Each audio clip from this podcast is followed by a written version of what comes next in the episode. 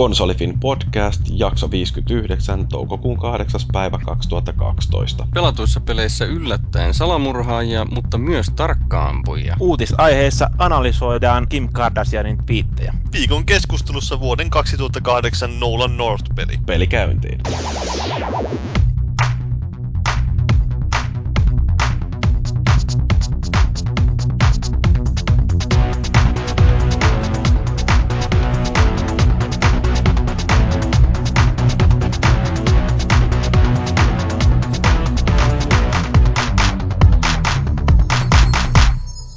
Tervetuloa pitämään hetken hengähdystaukoa tässä jääkiekon täytteisessä alkutoukokuun tohinassa. Meillä Konsolifin podcastissa tällä viikolla taas tällainen neljän hengen vitja.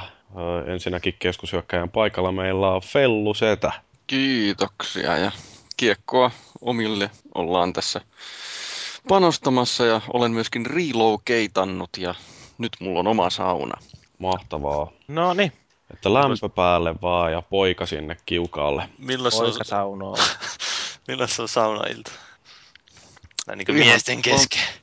Miesten Kokeilumielellä. Kokeilumielellä. ihan, vaan, he- ihan vaan heteromiesten kesken. Näin on. No sitten meillä on siellä tää kulmien vääntä ja meidän oma työmyyrä Maagiset. Aa, joo. Mä oon täältä vaihtopenkiltä palannut tänne pelaavaan kokoonpanoon. Niin aina valmiina, kun kutsu käy.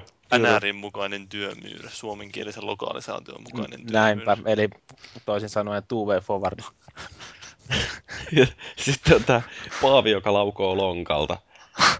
Joo, mä tein kiekkoa lautan lonkalta, No okei, okay, rannelaukauksia lähtee sieltä joka tilanteesta. lähtyjä lähtee. Mm, ranteet lukkoa läheltä ylös. Kyllä.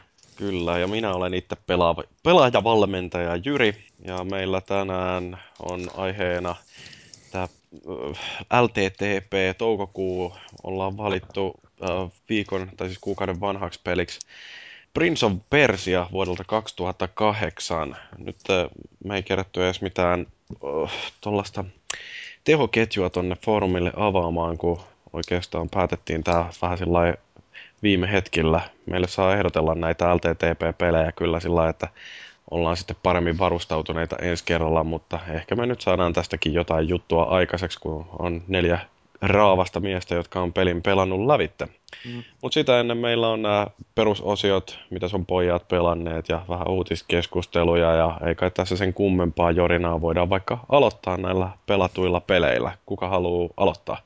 Aloita se, kun se on tuossa listassa ekana sulla. Valmentajan ominaisuudessa pidä alkusanat. No niin, no, mulla on edelleen ollut työn alla tämä Assassin's Creed Joo, Revelations. seuraava. Mä ajattelin, että voisi yrittää tietysti jotain muutakin välillä pelata, mutta ei mahda mitään. Mulle nämä Assassin's Creedit on sellaisia pelejä, joihin mä jään tosi pahasti näköjään koukkuun ja äh, ei niinku oikein pääse irti niistä sitten, kun se tuolla koneessa on aina kutsuvana huutelemassa, että Jyri tuu pelaamaan. Kuinka pa- paljon sä nyt oot pelannut sitä niin suurin piirtein? Um, mitähän mulla siellä tällä hetkellä se synkronisointitilanne on? Kyllä mä varmaan aika pitkällä, olisiko se jotain kuudes vai seitsemäs luku, ja niitä kaikki kymmenen on siinä niitä DNA-sekvenssejä kaiken kaikkiaan, niin et kyllä tota, reilusti yli puolen välin todennäköisesti. No niin. Aa. Mä tarkoitin niin tunneissa, että Toista kymmentä hyvän matkaa. Okei. Okay. Mä en oikein niitä edes osaa sillä arvioida, koska mulla ajantaju katoaa, kun rupean tota pelaamaan. Kyllä musta tuntuu, että sä oot aika reippaasti, kun aina, aina kun mä laitan pleikkarin päälle, niin sen näkyy, että Jyri pelaa Assassin's Creedia. Joo, se on ollut viime aikoina tosiaan mulla se, mitä on tullut harrastettua. Mutta tota, mitä siitä niin kuin päällimmäisenä on tullut mieleen, niin tämähän on tämä tornipuolustusosiot siinä ollut sellainen, mistä on kovasti kitisty ja Fellukin taisi jossain vaiheessa sanoa, että olit niitä odottanut sille pelon sekaisin tunteja ja sen takia sitten nopeasti kehitit niitä omia assasiineja siihen master-tasolle, että ne sai hoidettua ne pelit, mutta Juu. mutta en mä tiedä, oliko se välttämättä mitenkään ihan niin kauhistuttava kokemus, että onhan se huonosti tehty, mutta loppujen lopuksi aika helposti voitettavissa, kun vaan tajuu, että iskee niitä, niitä, niitä Hellfire barrikaadeja sinne, että saa liekitettyä sitten kaikki vastustajat mahdollisimman nopeasti. Ja sitten tietysti niitä muskettimiehiä sinne katoille ammuskelemaan hyökkääviä templareita, tai mitä vartiomiehiä nyt sitten onkaan.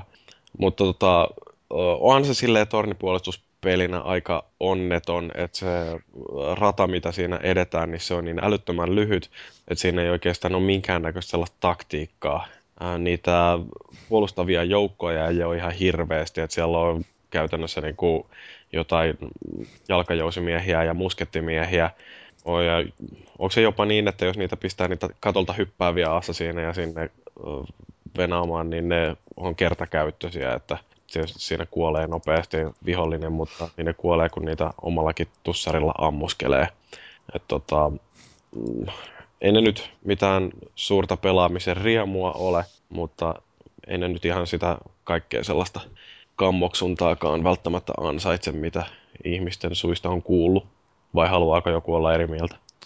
En oo pelannut. No mäkään ole pelannut, koko pelin, niin aika vaikea kommentoida yhtään mitään, mutta mä uskon sun sanaa. Se on aina täyttä faktaa, kun Joo. se jotain lauot sieltä. Tärkeätähän se on, että kuitenkin kolme kertaa voittaa sen tornipuolustusosuuden siitä, niin saa yhden niistä Assassin Challengeista suoritettua, että sitten jossain vaiheessa omista assasiineista tulee tehokkaampia ja niillä ne sitten latautuu nopeammin, kun niitä käyttää johonkin vihollisten nujertelemiseen siellä itse varsinaisen pelin aikana.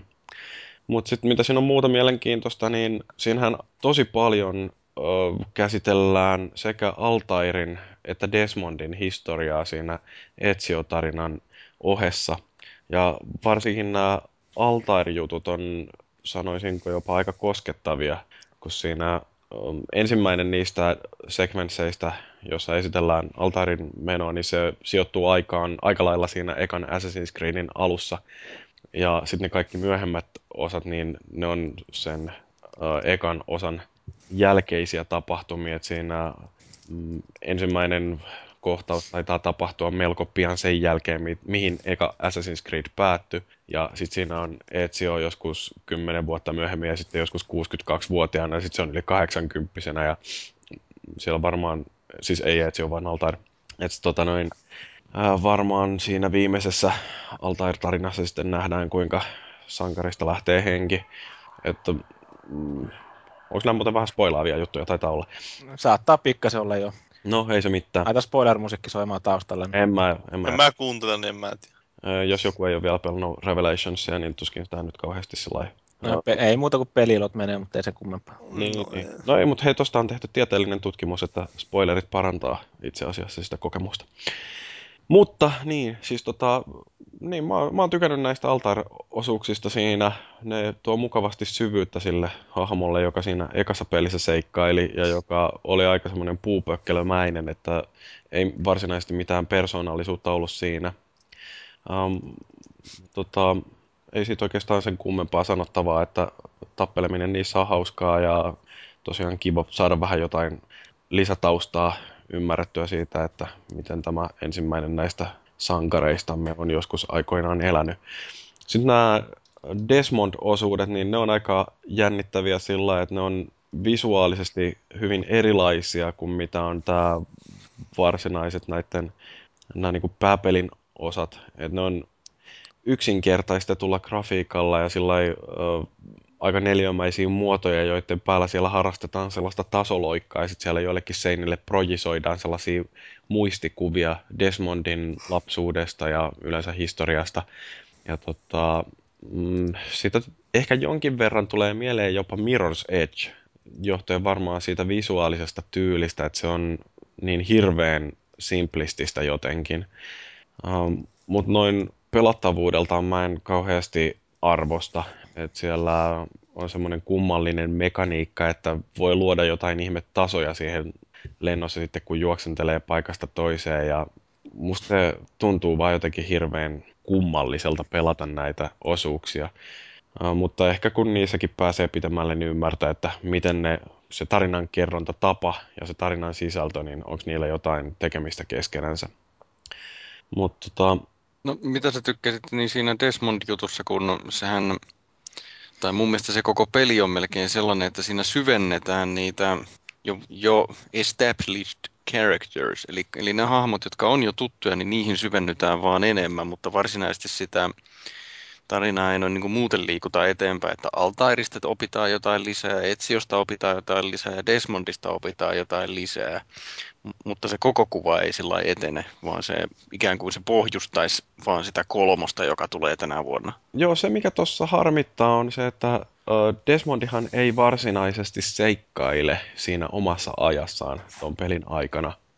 että tota, toi kyllä sijoittuu tarinallisesti siihen aikaan ton Brotherhoodin jälkeen, mutta se niin kun, tässä meidän ajasta tai lähitulevaisuudessa, missä se nyt sitten onkaan nämä nykyajan tapahtumat, niin ähm, se tarina ei liiku varsinaisesti mihinkään ja se on ikävää, koska mä tykkään kuitenkin nimenomaan tosta osuudesta kiinni Assassin's Creedissä. Mutta tota, mm, toisaalta itse tämä peli on niin hyvä ja sitten se Etsion tarina, niin siinähän on vielä jotain sellaista, että äh, vaikka onkin hypätty pois sieltä Italiasta, että kaikki nämä tapahtumat on jossain Istanbulissa, niin äh, sielläkin on sellaista ihan jonkinnäköistä tarinan kuljetusta.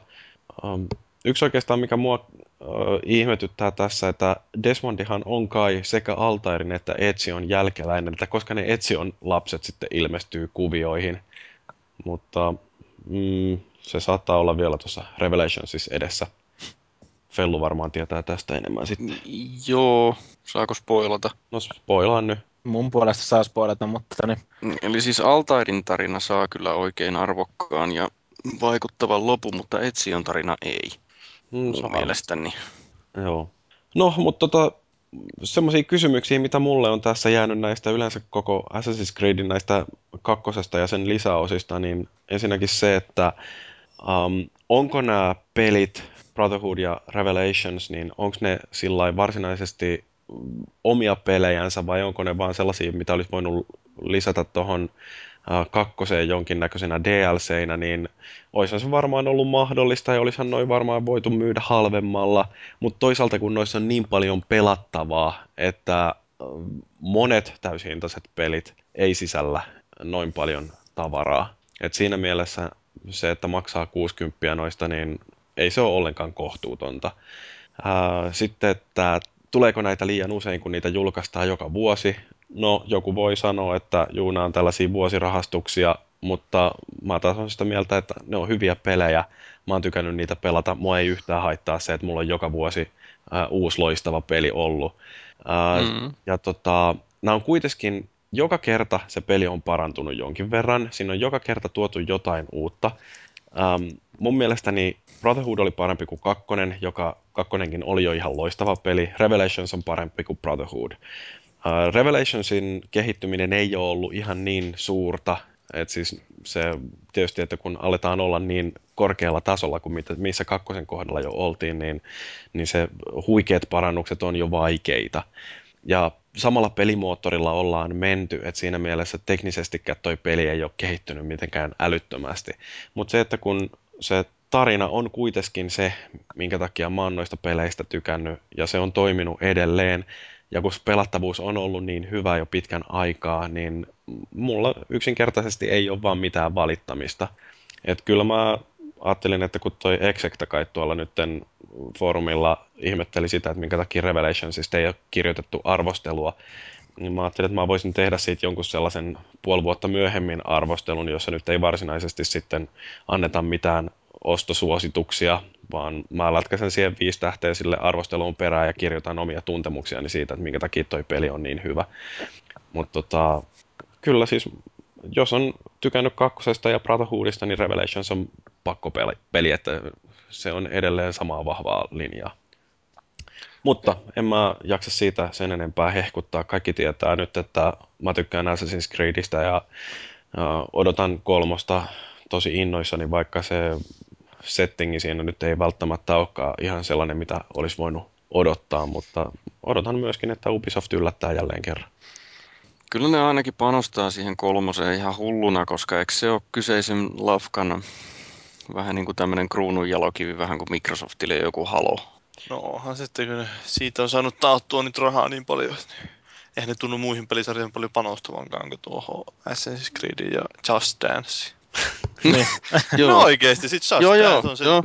ne on ne kaksi niiden rahaveturia. Rahasampo. Niin, no siis on... tuntuu olevan joka lafkalla sillä, että niillä on joku tämmöinen NS-kasuaali tai musiikki tai bileppeli, jolla taotaan niin kuin hirveästi rahaa ja sitten, sitten on näitä niin sanotusti oikeita pelejä sitten myös siellä rinnalla, jotka tekee ehkä tappiota.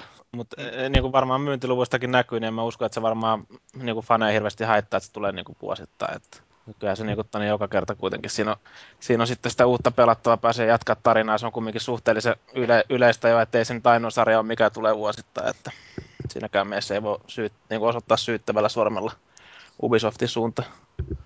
Joo, on niihin enemmän kuitenkin panostettu kuin johonkin NRI vuosipäivityksiin. Niin, tai jonnekin, en mä tiedä, mun on nyt enää, mä en ole välttämättä niin kuin jäävy kommentoimaan niin kuin, tani, noita kodeja, mutta kuitenkin. Mä luulen, että ihmiset tykkää siitä, että joka vuosi tulee niin kuin uusi, että se jollakin lailla jaksottaa sitä vuosittaista sykliä ja elämää muutenkin. Mm. No, mutta ja puhutaan jostain muusta pelistä välillä. paremmin ihmisten muistissa myös, että ei tarvitse pari vuotta odottaa no, osa.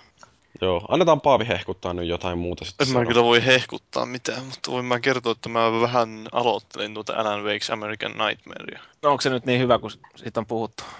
No en mä tiedä, onko siitä puhuttu, että se on hyvä. Eikö sä tuolla meidän foorumilla tykännyt paljon? No nehän nyt tykkää vaikka mistä, eikö siis, mutta siis niinkö... Paskaa lyö tässä lautasella eteen, ne tykkää siitäkin. No ei sille kauheasti mun mielestä ole kyllä. No vähän ollut juttua tuosta pelistä. Että... Ja tässä on alaveikki ikioma viikkokin, niin onko se nyt menossa vai miksi tämä ketju on täällä? Niin, mä mietin, että onko se itse nyt vai onko se sitten ensi viikolla. Että mä en muista kumpi, kumpi viime. Sillä on joka tapauksessa Wake viikolla oma ketjukin foorumilla ja viime vuonna sillä oli oma podcastikin mutta ei varmaan tänään. Niin, se ei ollut pelkästään sille viikolle, mutta... No ei, mutta kuitenkin sillä on niin vähän niin oli semmoista yhteispeliä. Oli ajoitettu se samaa yhteyteen ja oli tämä Alavek-veteraani Stammi oli mukana myös. Joo, Stammi ei nykyään voi tulla meidän podcasteihin, se on aina liian kiireinen, silloin kun on liikaa naisia. Ai jaa, joo, se on vähän kun on suosittu, niin se on semmoinen pieni ongelma siinä. Kyllä se on. No, älä meillä, meillä epäsuosituilla ihmisillä on helpompaa tulla näin. On, on, kun ei ole kukaan, joka haluaisi mihinkään. Näinpä. Mutta, niin, niin tuosta pelistä nyt sen verran, että no mä aloittelin ja pelasin sitä ihan lyhyesti sen alun se tuntuu yllättävän erilaiselta siinä mielessä, että se oli vähän, no ympäristö on ihan erilainen, on semmoinen pimeä totta kai, mutta siis se on semmoinen aavikkomaisema, niin se on semmoinen, tuntuu vähän mukava erilaiselta, että ei ole semmoista samaa mettämeininkiä Eikö se ole vähän avoimempi kuin tätä? Joo, se tuntui siis se alku varsinkin, että siinä oli semmoinen aika avoin se ympäristö, että siinä vähän haahuiltiin menemään ja ei ollut niin tarkkaa, että missä järjestyksessä teet jotain juttuja, että sulle sanottiin, että sä voit mennä tulee sinne näkyy semmoinen kartta vasemmassa yläkulmassa ja siellä kartassa joku kolme juttua, joku sun pitää hakea ja sä saat niin valita, että missä järjestyksessä sä teet ne ja siinä vähän sai tutkia enemmän sitä ympäristöä, että etti niitä manuskriptijuttuja ja niin poispäin. Eikö se aika pitkälle räiskimistä ole kuitenkin sitten? Joo, kyllä se sitten itse pelaaminen tietysti, mutta siis no ei tuossa noin kauheasti vielä tullut sitä räiskimistä, että sitä mä oikeastaan ihmettelinkin, että kun sitä on puhuttu niin paljon, että se painottaa enemmän tuota toimintaa, kuin se ensimmäinen osa, enkä mä nyt vielä tuon perusteella ainakaan rupeaisi allekirjoittaa, että se saa, voi olla sitten kun pelaa enemmän, niin sitten se tulee se räiskintä vahvemmaksi osaksi. Mutta... Oletko minkä verran sitten suurin piirtein pelannut? En mä pelannut kuin se ihan alun, että siinä on alussa on semmoinen lyhyt osuja semmoisessa tietyssä vähän niin kuin hubi-alue tyyliin, että siellä on joku tämmöinen varasto, tai ei varasto, kun tämmöinen, mikä tämä on tämä, joku huoltoasema ja tämmöistä meininkiä, niin siellä, siellä hengaili ja pyörii ja sitten lähdin sinne jonnekin observatoriolle käymään. Et siinä tuli semmoinen näkyvä, tai semmoinen transitio tuli, että sä et niin jatkuvasti mennyt sinne, vaan tuli semmoinen latausruutu ja se siirtyi sinne observatoriolle. Siinä mä en vielä ehtinyt tekemään mitään, mutta se on ihan hauska, kun siinä on tämä kertoja, joka on siinä Night Springissä, Night Springsissäkin se, semmoinen vähän hakee inspiraatiota tuolta Outer Limitistä ja muualta, puhuu sillä kauhean dramaattisella ja kliseisellä äänensävyllä siellä kertoo mitä siellä tapahtuu. Eikö tässä ole toi äh, Sonera-mies, a.k.a. Ilkka Ville, niin päässyt kans vähän enemmän näyttää niitä Joo, pääsee, se on se Mr. Scratch siellä, niin se on, näkyy paljon enemmän, niin se, siinä on tyylin välissä on pelin alussa muistaakseni oli ihan semmoinen niin näytelty videopätkä, jota oli vähän tietenkin tyylitetty tehosteella ja niin poispäin, mutta itse Ilkka Villi siinä oli.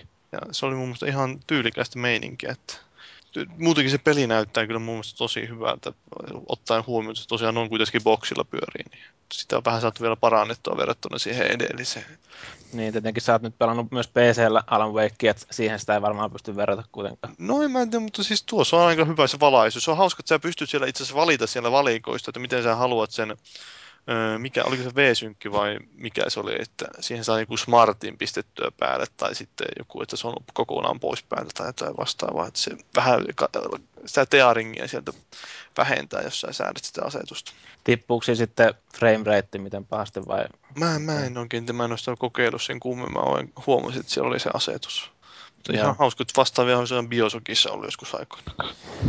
Ja onhan siinä uusia pyssyjä pelissä on. Se on ihan hauska, että siinä on se naulapyssy ja uutsia ja tuommoista meininkiä. Kiva ampua niitä. Uusia vihollistyyppejäkin on, että ei ole enää pelkästään sitä samaa. Nämähän oli oikeastaan niitä suurimpia, mitä valitettiin siinä ekassa, että kun sieltä vain tuli niitä tyylin samanlaisia vihollisia, oli kaikki, kun tuli vastaan. Niin tuossa on niitä splittereitä, jotka niin kuin, sä osoitat niitä tarpeeksi valolla, niin ne jakautuu kahtia. Semmoisiksi heikommiksi pien kopioiksi itsestään. Ja tuommoisia hassumonneja, hämähäkkejäkin sinne vissi. suhteellisen tärkeää, että se toiminta pysyy sitten varsinkin tämmöisessä pienemmässä pelissä mielekkäänä, kun eikö siinä ole kaiken näköistä niin pisteiden, Joo, siinä on se, tämä, mikä, sen mä en muista sen pelimuodon nimeä, mutta se on semmoinen vähän niin kuin Horde-tyylinen tai tuommoinen pisteenkeräysmoodi justiin. Niin. Ja sitähän, sehän alun perin piti olla nimenomaan pelkästään se pisteenkeräysmoodi, mutta sitten ne myöhemmin teki siihen tuo varsinaisen yksin peliä ihan vissiin järkevää vetos. Että... No joo, varma, ihan hyvä, että siinä on varmaan niin kuin lihaa vähän luittenkin ympärille. Että en tiedä, että miten se olisi toiminut pelkästään semmoisena. Sitten. Niin, en mä usko, että sitä olisi kauheasti tykätty, jos siinä olisi pelkästään pistetten keruuta ollut. Että ei se vissiin kuitenkaan aivan älyttömiä on myynyt tuo peli tosiaan, että jos niitä tai leaderboardsia vertaa, että eihän sitä ole pakko pelata niitä äh, pisteenkerumoodeja, joten kaikki pelaajat eivät niitä siellä leaderboardsilla näy, mutta alle kuitenkin 100 000 reilusti todennäköisesti myynyt. Niin. Niin, se on jotenkin sit... aika jännä, että kun sanotaan jostain Trialsista, että se on myynyt parhaiten kaikista XPLA-peleistä, tai niin kuin, en tiedä, miten tämä tuohon Evolutioniin sopii, mutta niin, niin, että kun se myykö se ensimmäisellä viikolla jonkun 100 000, niin musta se on kyllä aika vähän jostain... Se oli ekaan päivän aikana. Okei, okay, no sitten. Eikö se ollut parista tonnia, joku melkein 300 tonnia? Siellä on jo yli 500 000 pelaajaa siellä leaderboardsilla, että kyllä se varmaan ihan hyvin ja on. Sinne käy, niin no joo, no, kyllä sinne varmaan kaikki rekisteröityy. Kaik, kaikki, kaikki pelaajat, jotka sitä peliä on ajanut yhdenkään kisaan, niin kyllä näkyy siellä leaderboardsilla, niin. että mutta siinä on se totta kai, että siellä voi olla niin yhdellä boksilla useampi profiili, joka on pelannut sitä peliä. Että ei välttämättä suoraan ole sitä myyntilukua, mutta kyllä mä uskon, että sen sanoit että jotain 400 000. No, mutta ihme vähän kuitenkin sitten, että kun luulisi, että tuollaista huippupeliä myytäisiin niin miljoonia. Että... No se on vähän se, että ne myy ehkä vähän pidemmällä hännällä nuo digitaaliset pelit. Paljon sitä eka on myyty? No yhteensä lisäosien kanssa sen kaksi miljoonaa muistaakseni.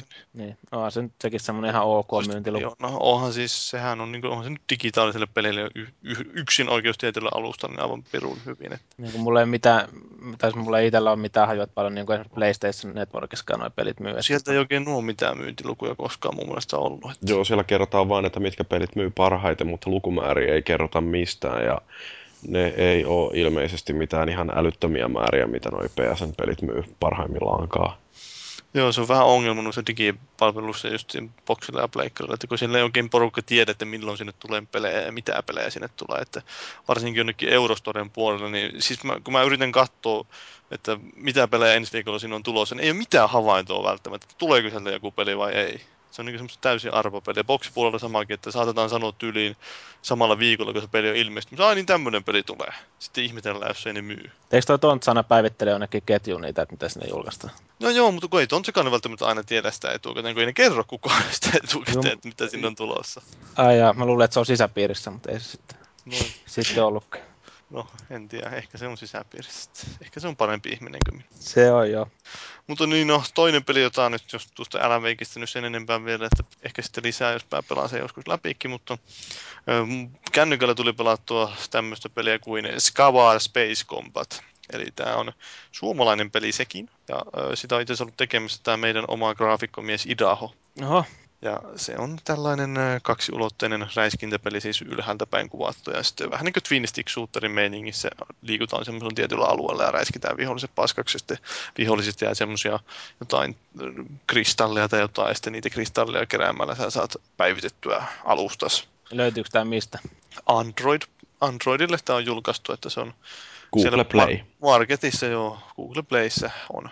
Ihan sinne vain pistää hakusanoiksi tässä Scar Space Combat, että nyt kauheasti sitä on pelannut, koska mulla oli kauheasti vaikeuksia päästä niihin kontrolleihin siihen sisälle. Niin mä menisin just kysyä, että miten tämmöinen niin toimii sitten kosketusnäytöllä.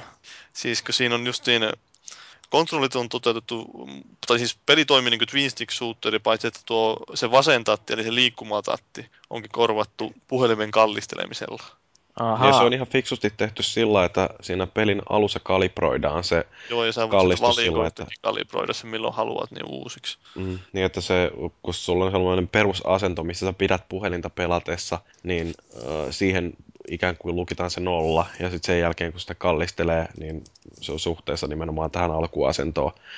Mutta se, mikä siinä on hankala, että kun sitten tämä ampuminen tapahtuu sillä, että missä tahansa niin tässä näytön alemmalla puoliskolla niin iskee peukalonsa, niin siitä sitten lasketaan, niin kuin, että mihin suuntaan ruvetaan ampumaan, niin se, että kun ei ole mitään sellaista uh, vieteriä, joka palauttaisi peukalon siihen alkukohtaan, että ei tiedä, että missä se keskipiste on, niin musta se on aina ongelma näissä kosketusnäytöllä, kun yrittää tehdä minkäännäköistä virtuaalitikkua siihen, että mm, niin, Mulla oli ainakin paitsi... vaikeuksia justiin pärjätä tuossa pelissä, että siinä tulee paljon sellaisia kuolemia, jotka johtuu ihan vaan siitä, että kun uh, on kuitenkin suhteellisen hankalaa yhdistää se sekä kallistelu että sitten tuollainen virtuaalitikulla Joo, se, se, on mullekin justiin tosi, tosi paljon tulee semmoiset törmää johonkin vihollisen, tai sä et vain saa sitä tähättyä oikeaan suuntaan jotenkin sitä ampumistakin, ja se tosi paljon vaatii totuuttelua, ja se kun on tottunut kuitenkin pelaamaan niillä fyysisillä tateilla tuommoisia pelejä.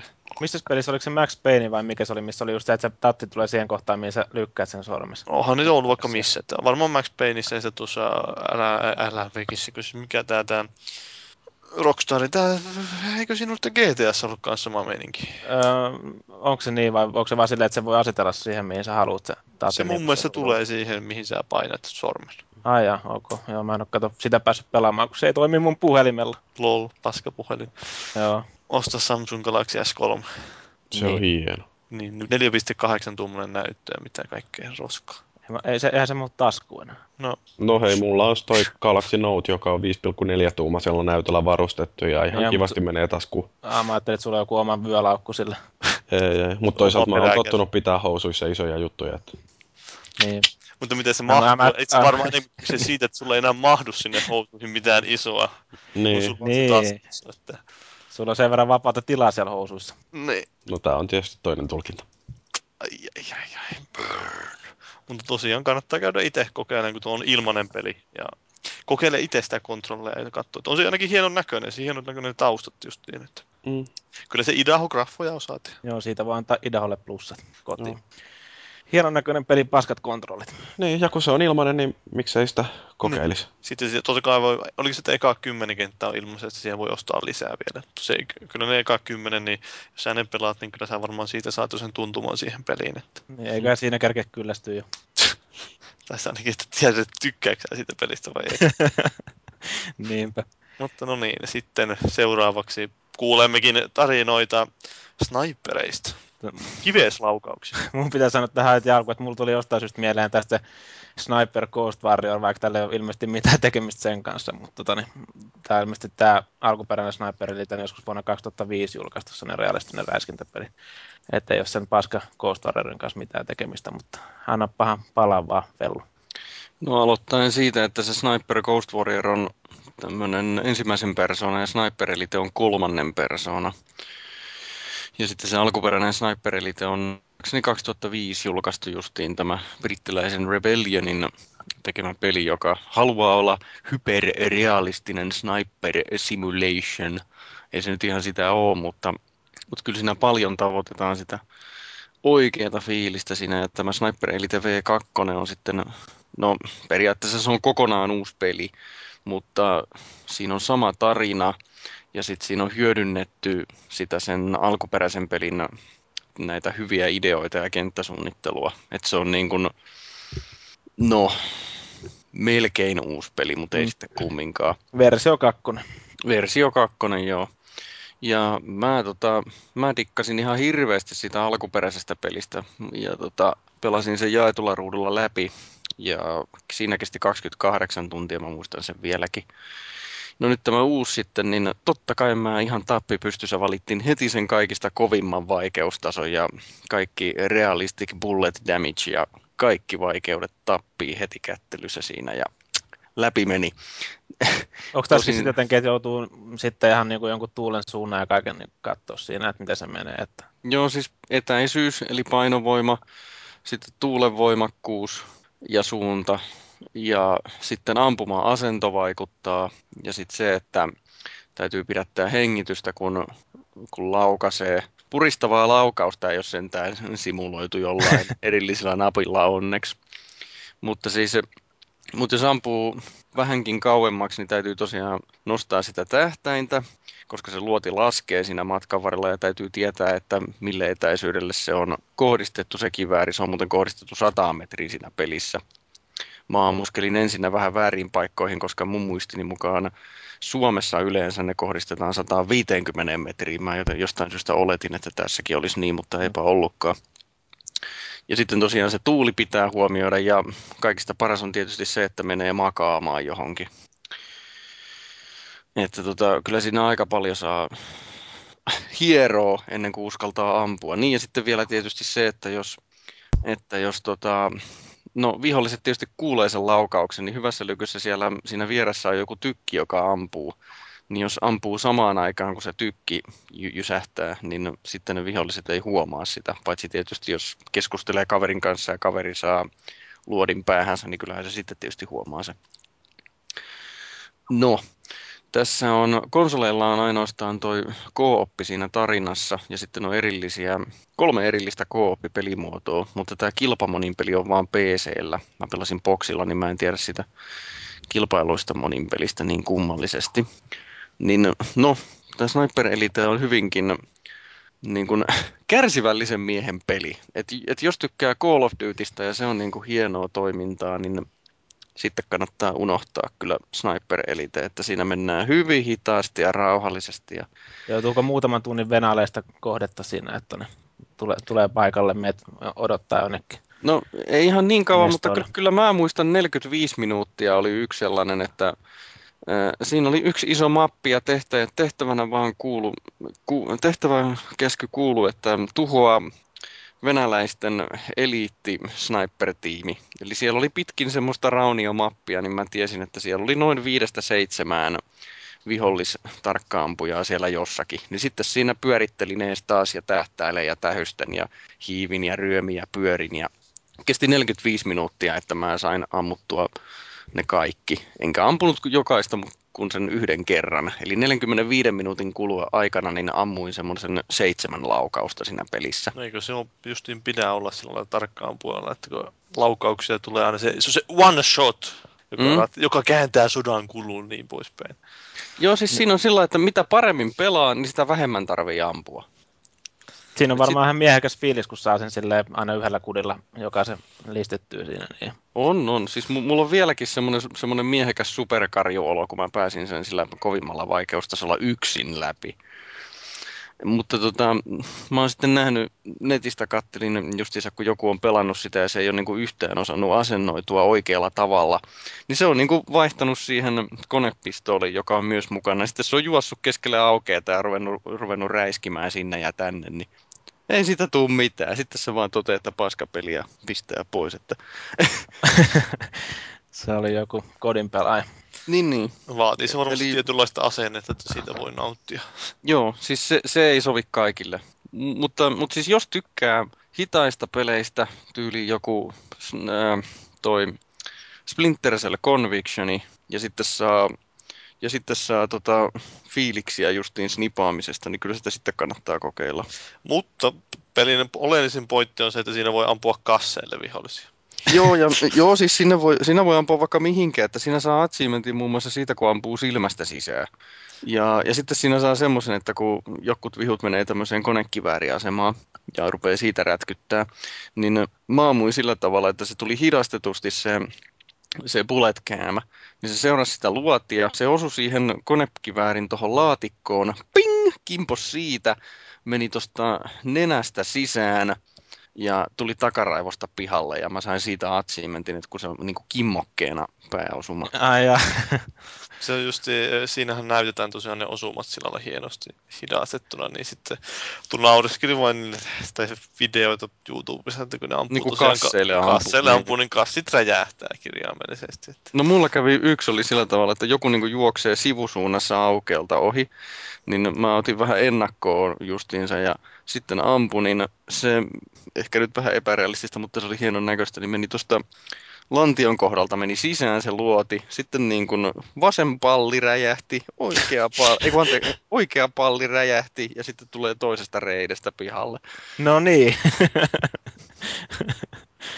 Se on niin kuin oikein kunnon mehustelua, että mutta tosiaan, jos sitä rupeaa yksin pelaamaan, niin täytyy henkisesti varautua siihen, että siellä saattaa tulla 45 minuutin istuskeluja yhden, yhdellä katolla vaan, kun tähystelee ympäriinsä. Jos pitäisi y- ytimekkäästi kuvailla, niin sniperiporno sitten ilmeisesti on luvassa. No kyllä, kyllä se aika pitkälle. Ei se täydellinen peli ole, mutta tota siis, jos dikkailee aihepiiristä, niin tämä on kyllä juuri, juuri sitä, mitä on tilannut. Toi on varmaan hyvä peli samalla kuunnella podcasteja.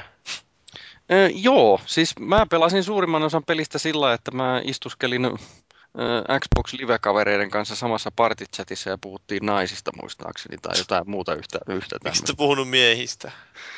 No kyllä me varmaan niistäkin puhuttiin lähinnä siitä, miten komeita me ollaan ja silleen. Niin, Miehisistä miehistä kehutte toisiinne vähän pientä egon nostatusta siinä samalla, kun Kyllä, pa- pallit räjähtelee. kyllä joo. Semmoista ihan normaalia, että kyllä sä oot, onko mä koskaan sanonut, että sä oot muuten hyvässä kunnossa? No niin. Sillä tulee epämukava hiljaisuus. ja- Jep. Mutta, hie, ei joo, tämä pitää vielä mainita, että tota, mä en ole vielä saanut tarpeeksi niin sen Sniper Eliten pelaamisesta, että mä oon kaikki nämä yksin pelisaavutukset siitä nyt saanut, mutta, mutta nämä kaverin kanssa pelattavat saavutukset puuttuu, että jos, jos joku kaipaa peliseuraa, niin ei muuta kuin jotain viestintä pitkin mulle, vie, mulle tota, tietoa asiasta, niin sovitaan pelisessiot, mä tuun oikein mielelläni pelaan sitä. Ihan millä vaikeustasolla vaan, koska mä vedin sen itse sillä vaikeimmalla. Ihan hyvä. Jos hyvinkin käy, niin saattaa saada muutakin kuin peliseuraa. Joo, vähän niin kuin Saints Row kortonkeja mukaan ja silleen. Just näin. Ja kyn, kynttilät palamaan ja Joo, muuta vastaavaa. no niin siinä oli Sniper Elite. Tota, kerronko mä toisesta pelistä vai mennäänkö eteenpäin? Kerro. Kerro pikaisesti. Sen verran kiinnostava peli kuitenkin. Paskapeli. Mun elämäni ensimmäinen toimittajakeikka oli, oli tota Kanadan Vancouveriin katsomaan Prototype 2. Niin se julkaistiin nyt tässä nyt vihdoin ja viimein ja mä oon nyt pelannut sitä ehkä noin kymmenisen tuntua, tuntia, niin mä pelasin sen alkuperäisenkin prototypen, niin toi on niinku kaikin tavoin parempi. Et se tarina on astetta mielenkiintoisempi ja siinä on enemmän mielekästä tekemistä ja se näyttää paremmalta ja sitten se hahmon kehitys on järkevämmin tehty sillä lailla, että koko ajan tulee jotain lisää leikittävää. Mutta justiin sillä tavalla, että justiin kun rupeaa olemaan, että nyt voisi taas tulla jotakin uutta lelua, niin hupsista keikkaa tuleekin se uusi lelu ja se on ihan hienosti tehty. Niin ja sitten alkuperäisen prototypen pahin ehkä ärsyttävin asia oli se, että ne saavutukset oli ihan hirveän vaikeita.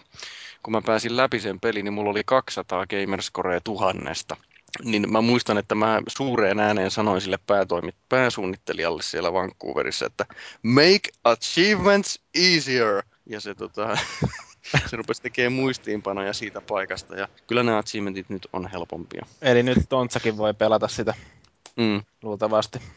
Niin, eli mä oon pelannut nyt molemmat prototypet ja molemmat nämä Infamokset. No kumpi niin. niin. nyt on parempi, tai kumpi on parempi Infamous 2 vai Prototype 2? No mun mielestä ni- ne on erilaisia siinä mielessä, että toi prototypen tarina on nyt ihan, ihan hurlumeheitä. Se ei niinku kiinnosta ollenkaan. E- Että tarinallisesti mun mielestäni se Infamous on parempi, mutta sitten jatko-osana taas prototype on ehdottomasti parempi. No kumpaakaan en vaihtaisi pois, mutta jos nyt valita pitäisi jompikumpi, niin ehkä mä sittenkin ottaisin in, sen Infamoksen henkilökohtaisesti, koska mulle kumminkin se tarina on tärkeä osa peliä. Ei kaikille välttämättä niin tärkeä kuin mulle, mutta aika lailla kumminkin 50-50, että Onko, se, onko se Prototype 2 sitten jotain parempaa kuin Infamous, ei, Infamousissa? Perusriehumiseen, onko? No, siis se perusriehuminen tuntuu monipuolisemmalta. No okei, siitä on nyt jonkun verran aikaa, kun mä pelasin sen Infamous 2, että mulla saattaa nyt olla väärä muistikuvakin, mutta, mutta, mutta jotenkin mulla on, muistelisin, että se riehuminen on mukavampaa tuossa prototypessä. Mutta kyllä mä suosittelen molemmat pelaamaan, jos vaan pystyy. Että... Mitä mieltä sä olit ekasta prototypista? Siis se oli... Siis kyllä mä pidin paljon vähemmän siitä, ja niin kun, kun ne ilmestyi suurin piirtein samoihin aikoihin, se Prototype ja Infamous, niin ilman muuta se Infamous oli, oli parempi. Että mä en nyt muista enää niin tarkasti, siitä on niin kauan aikaa, kun mä pelasin sen. Mutta mu- muistan nimenomaan sen, että mä olin kateellinen pleikkarille, kun se oli pleikkarin yksin oikeus se Infamous. Eli toisin sanoen tuossa prototypissa voi sanoa samalla tavalla niin kuin Suomi alkapallossa aina, että eteenpäin on menty. Joo, ihan, ihan, oike- ihan, ihan oikeasti eteenpäin on menty, että, että tuo Prototype 2 on joka tavalla parempi peli kuin se, kuin se alkuperäinen. Että kyllä mä voin suositella ehdottomasti. Felisleo suosittelee merkki. Joo, ei ole 2 kautta 10. ei kun 5. ei kun 5. Se olisi aika paska, jos se olisi 2 kautta 10. Näinpä. No niin, ja meidän maagisetä on maksanut kympin. Kyllä, maksoin kympi.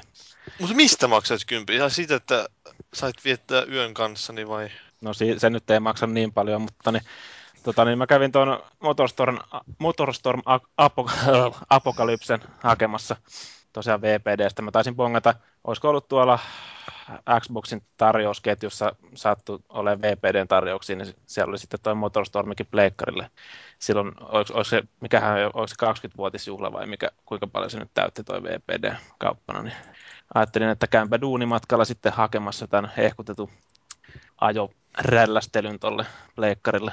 Mulla on niiden aikaisempien motorstormien kanssa aika ohkaiset kokemukset. Niitä ei ole tullut paljon pelattua. Sitä ekaa mä oon jossain testaillut, mutta en ole sitä koskaan omistanut. Että kuitenkin silleen, mä en ole pelannut sitä ollenkaan niin kuin siinä 2D-muodossa, että mä oon vaan 3D vääntänyt sitä, mutta yllättävän hyvälle se näyttää kyllä, että niin, en tiedä sitten, että Jyri varmaan osaa sanoa, että onko sitä grafiikan tasoa tiputettu sitten 3D. No siis mun mielestäni toi on oikeastaan hyvä esimerkki just siitä, että miten se 3D muuttaa sen pelikokemuksen jotenkin, että musta se näyttää ihan sika hyvältä myöskin 3Dnä. ja mulla ei ole aavistustakaan, että onko siinä sitten jotain resoluutiota pikkasen äh, himmattu. Ja kyllä sitten jollain tavalla varmasti on niin vähennetty jotain sieltä, mutta se ei välttämättä näy 3D vain, niin sä et välttämättä huomaa sitä. Niin, niin kyllä se, kyllä se varmaan edelleen 720p on. Et, siis eihän toi pleikkaripeleistä, niin niistä ei juuri mitään renderöidä 1080p, että että 720p niin varmaan on ihan mahdollinen tuossa Motorstormissa 3D-näkin.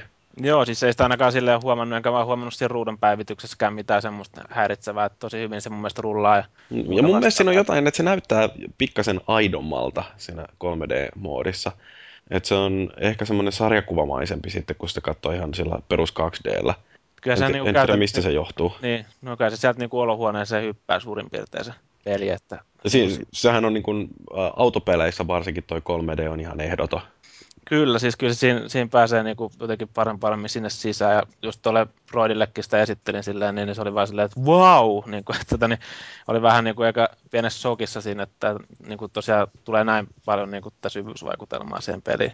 Kyllä sekin siitä ihan niin kuin tykkäsi, että ja siis, onhan tuo semmoista kivaa arcade-rällästelyä näillä kaikilla erilaisilla kivoilla menopeleillä. Että, tota, niin, mä nyt se vielä hirveän pitkälle ole kerännyt pelaa, että ei ole vielä, vielä tota, niin, tullut. Mä oon niin käsittänyt, että tämä ilmeisesti loppuun kohti aika vaikea peli.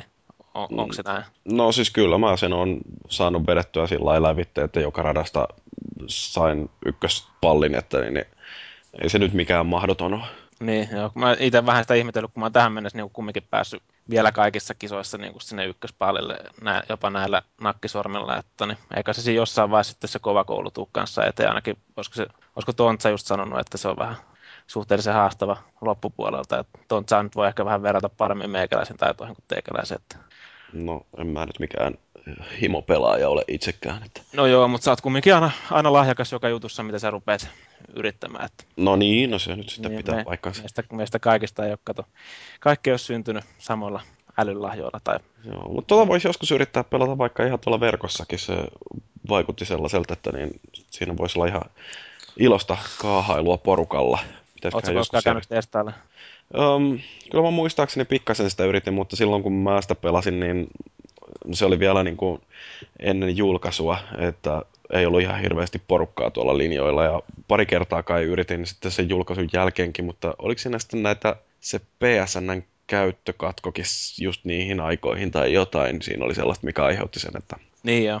Niin joo, ja sittenhän oli vielä tämä Japanin se maanjäristys ja tsunami, jotka niin aiheutti joo. sen, että tota apokalypseja ei siellä Japanin markkinoilla sitten julkaistukaan ihan siihen aiottuun u- aikaan. Mikä Uudessa sit... Seelannissa oli myös se maanjäristys ja siellä sitä ei kannassa vissiin julkaistu ollenkaan. Joo, että se tota... Pieni vastoinkäymisiä siinä.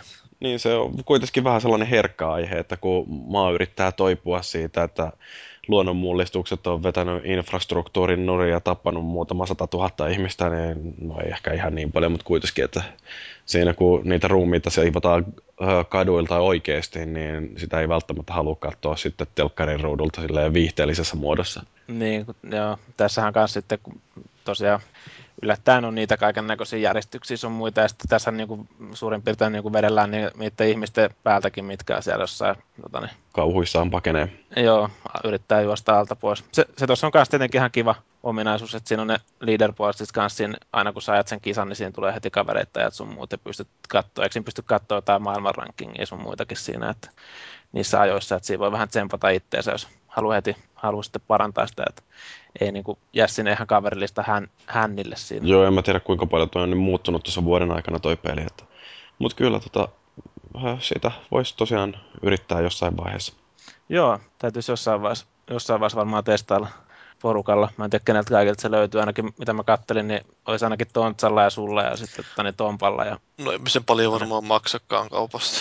No niin, no joo, jos esim... No, no kertokaa nyt mulle, mikä tässä Motorstormissa on niin hirveän hienoa, kun mä, mä on, mulla on kans toi apokalypse, niin siis kun mä pelasin sitä pari kisaa niin kuin jyr, jyr, jyr ja puu, ja okei, tossa nyt vähän tulee tuulta ja oo hyvä ja Motorstormissa... Siis mua, mua ei niin... niinku kiinnostanut yhtään. niin siis tuossa apokalypsessa varmaan niin siinä hienoa on se, että miten se rata muuttuu sen kisan aikana että siellä joutuu etsimään niitä uusia reittejä ja siis aikaisemmissa motorstormeissa hienous on ollut se, että kun erilaisia ajoneuvoluokkia pistetään vastakkain, niin siellä periaatteessa joku moottoripyörä voi pärjätä siinä, missä joku rekka-autokin. Että kyse on vaan siitä, että täytyy tietää, minkälaisessa maastossa sitä omaa ajopeliä kuljetetaan. Niin, joutuuhan tuossakin totta kai katsoa sen, niin kuin, että samalla tavalla. Mutta... Mm.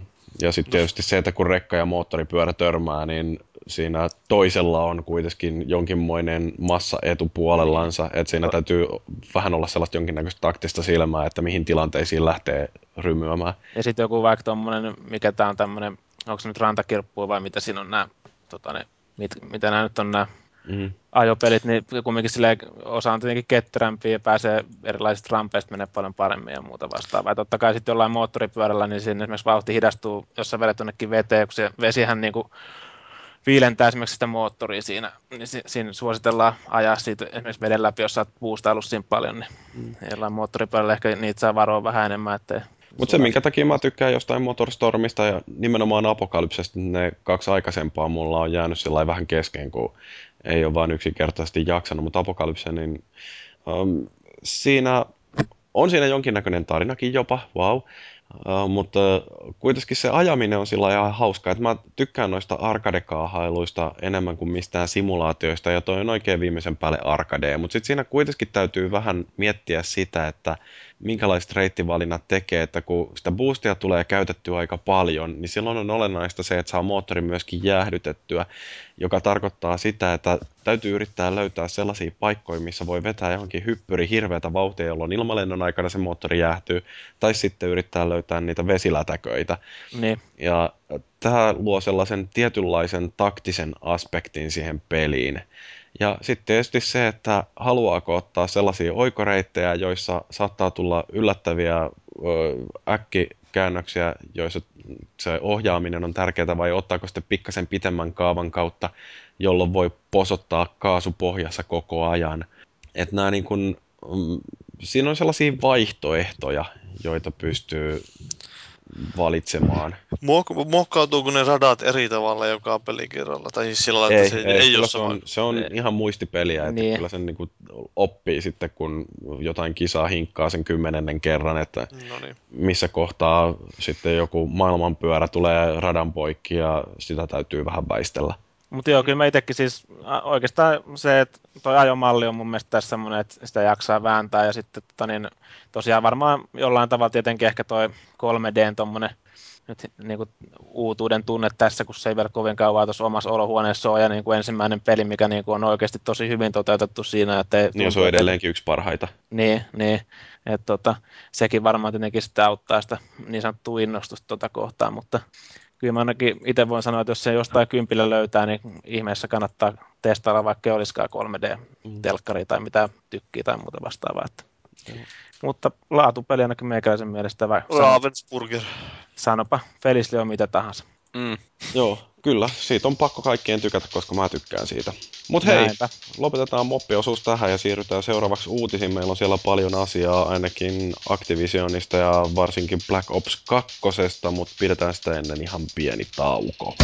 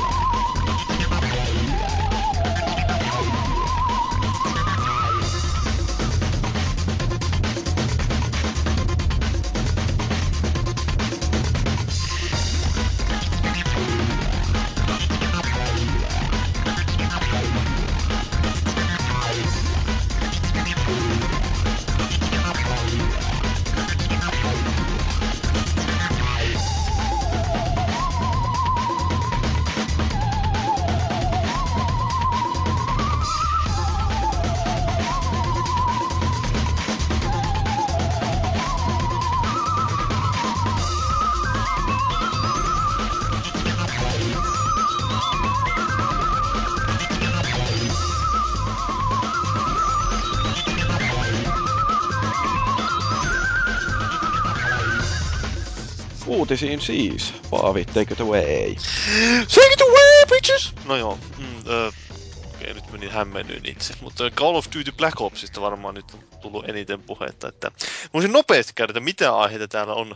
No, Call of Duty Black Opsin ohella, mitä nyt tässä olisi tarkoitus käydä läpi, niin olisi tarkoitus puhua vähän Elder Scrollsista ja olisi tarkoitus käydä Chyngastakin puhua ja vähän ja jostain lyhyistä peleistä ja sitten indie-peleistä on vähän juttua ja on sitten vielä patenttikiistoista ja Microsoftin Xbox-suunnitelmista ja ehkä vähän Gamecubistakin. Ja jonkun verran myös Kim Kardashianin muhkeesta pepusta. No niin, no se tulee sitten sieltä Call of Duty-keskustelun lomassa luontevasti.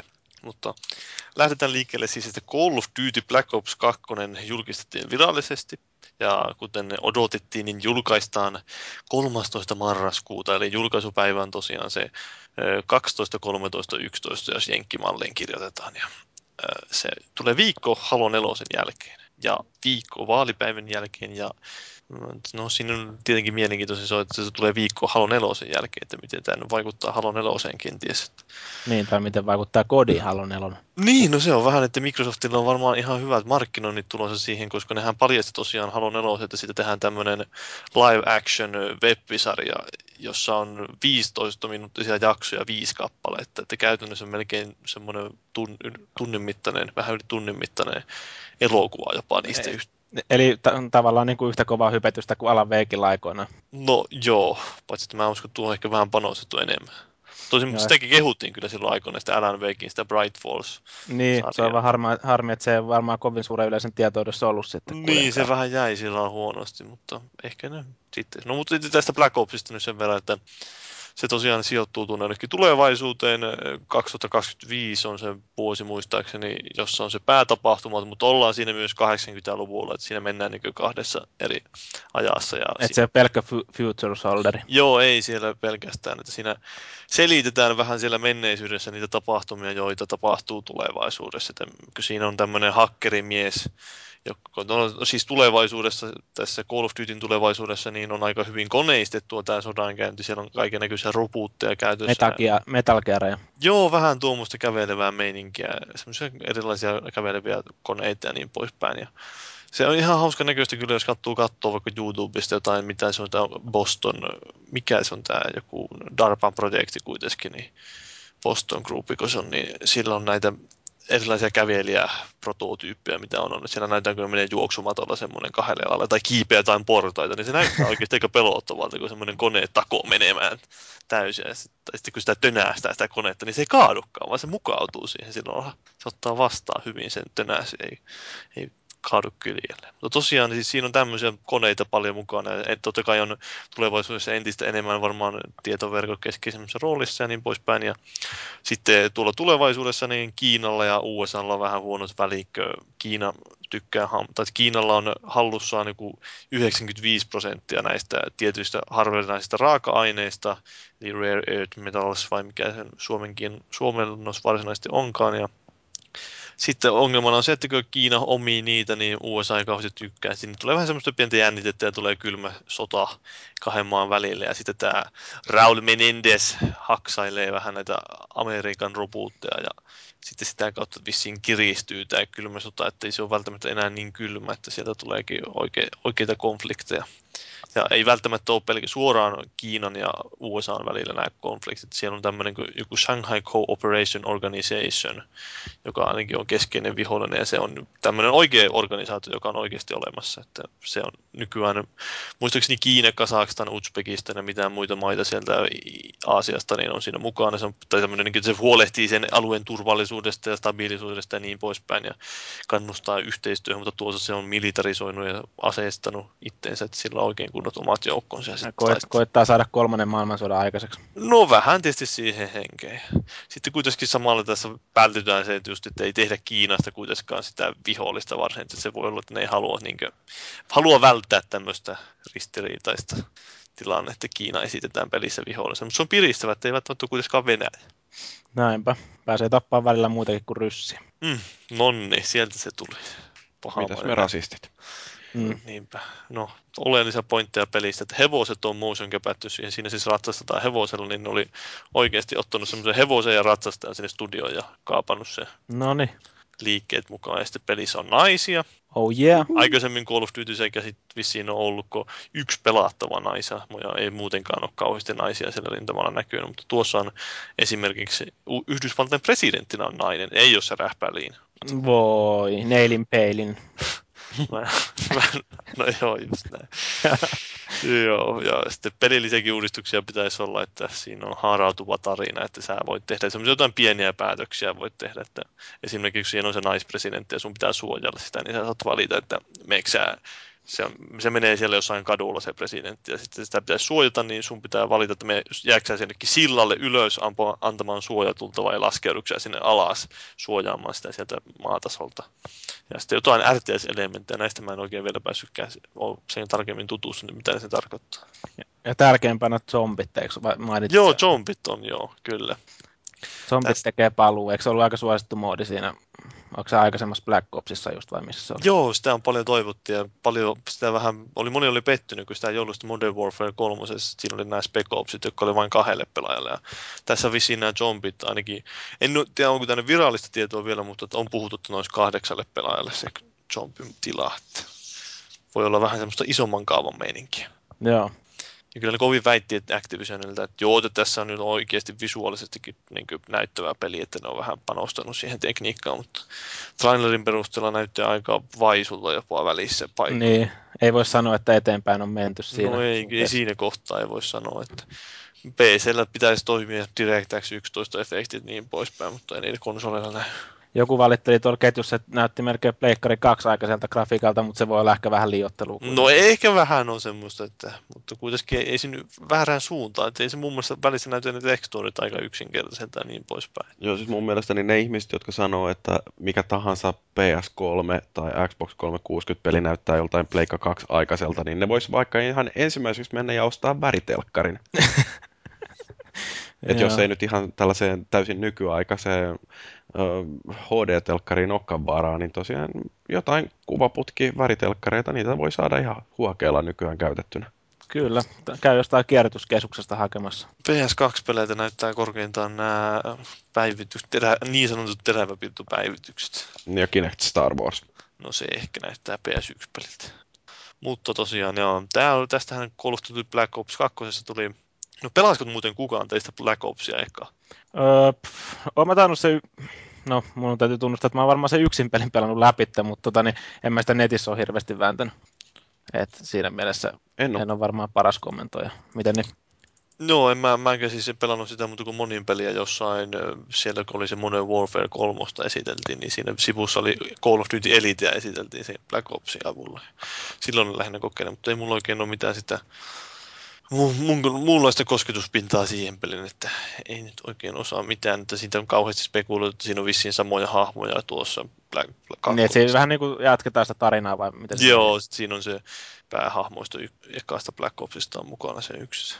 Mikä se Janarin nimi nyt oli? Woods vai mikä Niin oli, joo. joo. Kyllä mä siis, joo, kyllä mä oon sen juonen päänyt läpi silleen, että siinä mielessä olisi nyt ihan niin kuin, tämä, että oliko se mikä kovin kummallinen peli, mutta ihan ok räiskintä mm. siinä, että ja, ja siis oli yritetty tehdä vähän koukeroisemmaksi se juoni kuin normaalisti noissa. Call of Duty, siis tämä Activision teki siitä pelistä tämmöisiä videodokumentteja tai mainosvideoita, jotka vähän muistuttivat jotain dokumentteja. Et siinä just joku miehet synkistelee, että minkälaista tulevaisuuden sodankäynti on ja minkälainen maailma on tulevaisuudessa ja niin poispäin. Ja yksi näistä miehistä oli Oliver North. Mä en nyt tiedä, että varmaan Peter North sanoisi teille enemmän, mutta äh, Oliver North oli siis tämmöinen Everestin luutantti, joka oli eh, täällä Yhdysvaltain Marine Corpsissa 80-luvulla mukana tämmöisessä tilanteessa kuin Iran Gate. Eli siis jenkit myi iranilaisille aseita ja sitten tämä oli, myytiin aseita, että saataisiin jotain vankeja vapautettua, mutta sitten tämä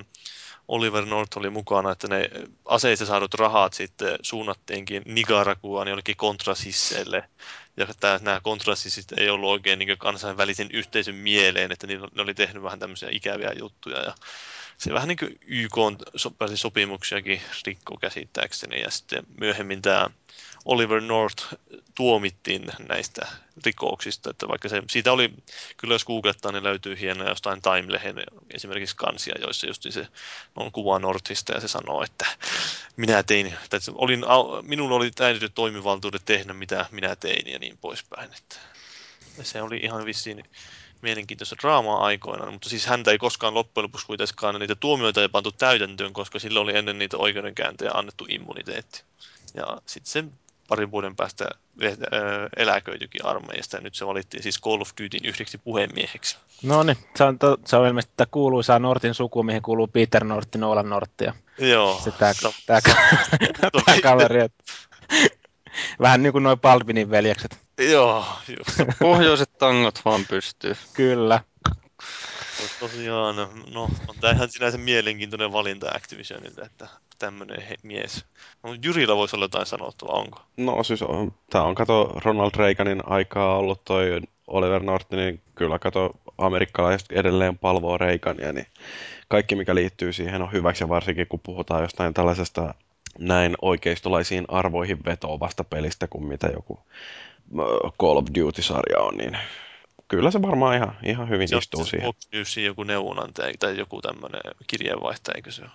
Ja mikä? Niin tämä North käsittääkseni on joku Fox Newsin, ainakin jotain no Fox Newsin kanssa. No en mä siitä tiedä, mutta se oli ainakin tuossa, um, mikä sitä nyt oli, tämä uh, laivastolakimies-sarja, Chag.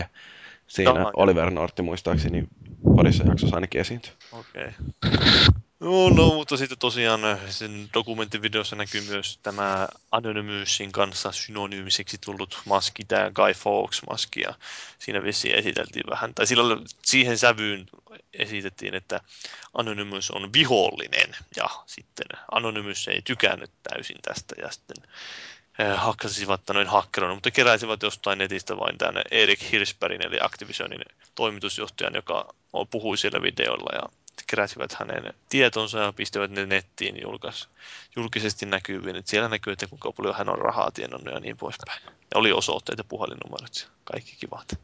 Mutta niin, no ei tuo nyt tuo tuommoinen sivupointti. Mutta tämä pääpointti on se, että Kim Kardashian sanoi Twitterissä pitävänsä Call of Dutystä. Oh yeah, meikäläinenkin joutuu ehkä, ai ai ai, mäkin ehkä joudun sitten pikkuhiljaa kääntymään sinne Call of Duty suuntaan, kun maailman täydellinen ihminen sanoo näin. On, onko sä niin enemmänkin seurannut tämän Kimin edesottamuksia? No, no mä oon ihan koukussa siihen Kardashian, Miitte Kardashian-sarjaa ja muuta vastaavaa. Että ihan niin kuin täyttä, täyttä no, rautaa. Mulla ei oikein täysin, että millä, millä meriteillä siitä niin tuli julkis? Että... No silloin iso perse.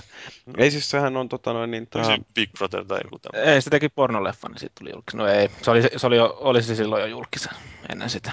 Niin, mä ajattelin, että se ei varmaan kauheasti hetkauta, jos tekee joku nevaari vain tämmöiseen pornovideoon, mutta... Niin, no eikö se kumminkin, tota, niin, mikä tää on tää, mikä se isäpuoli on? Tee tuu mielestä sen nimeä. Niin, Robert Kardashian vai? Siis ei, kun se on toi...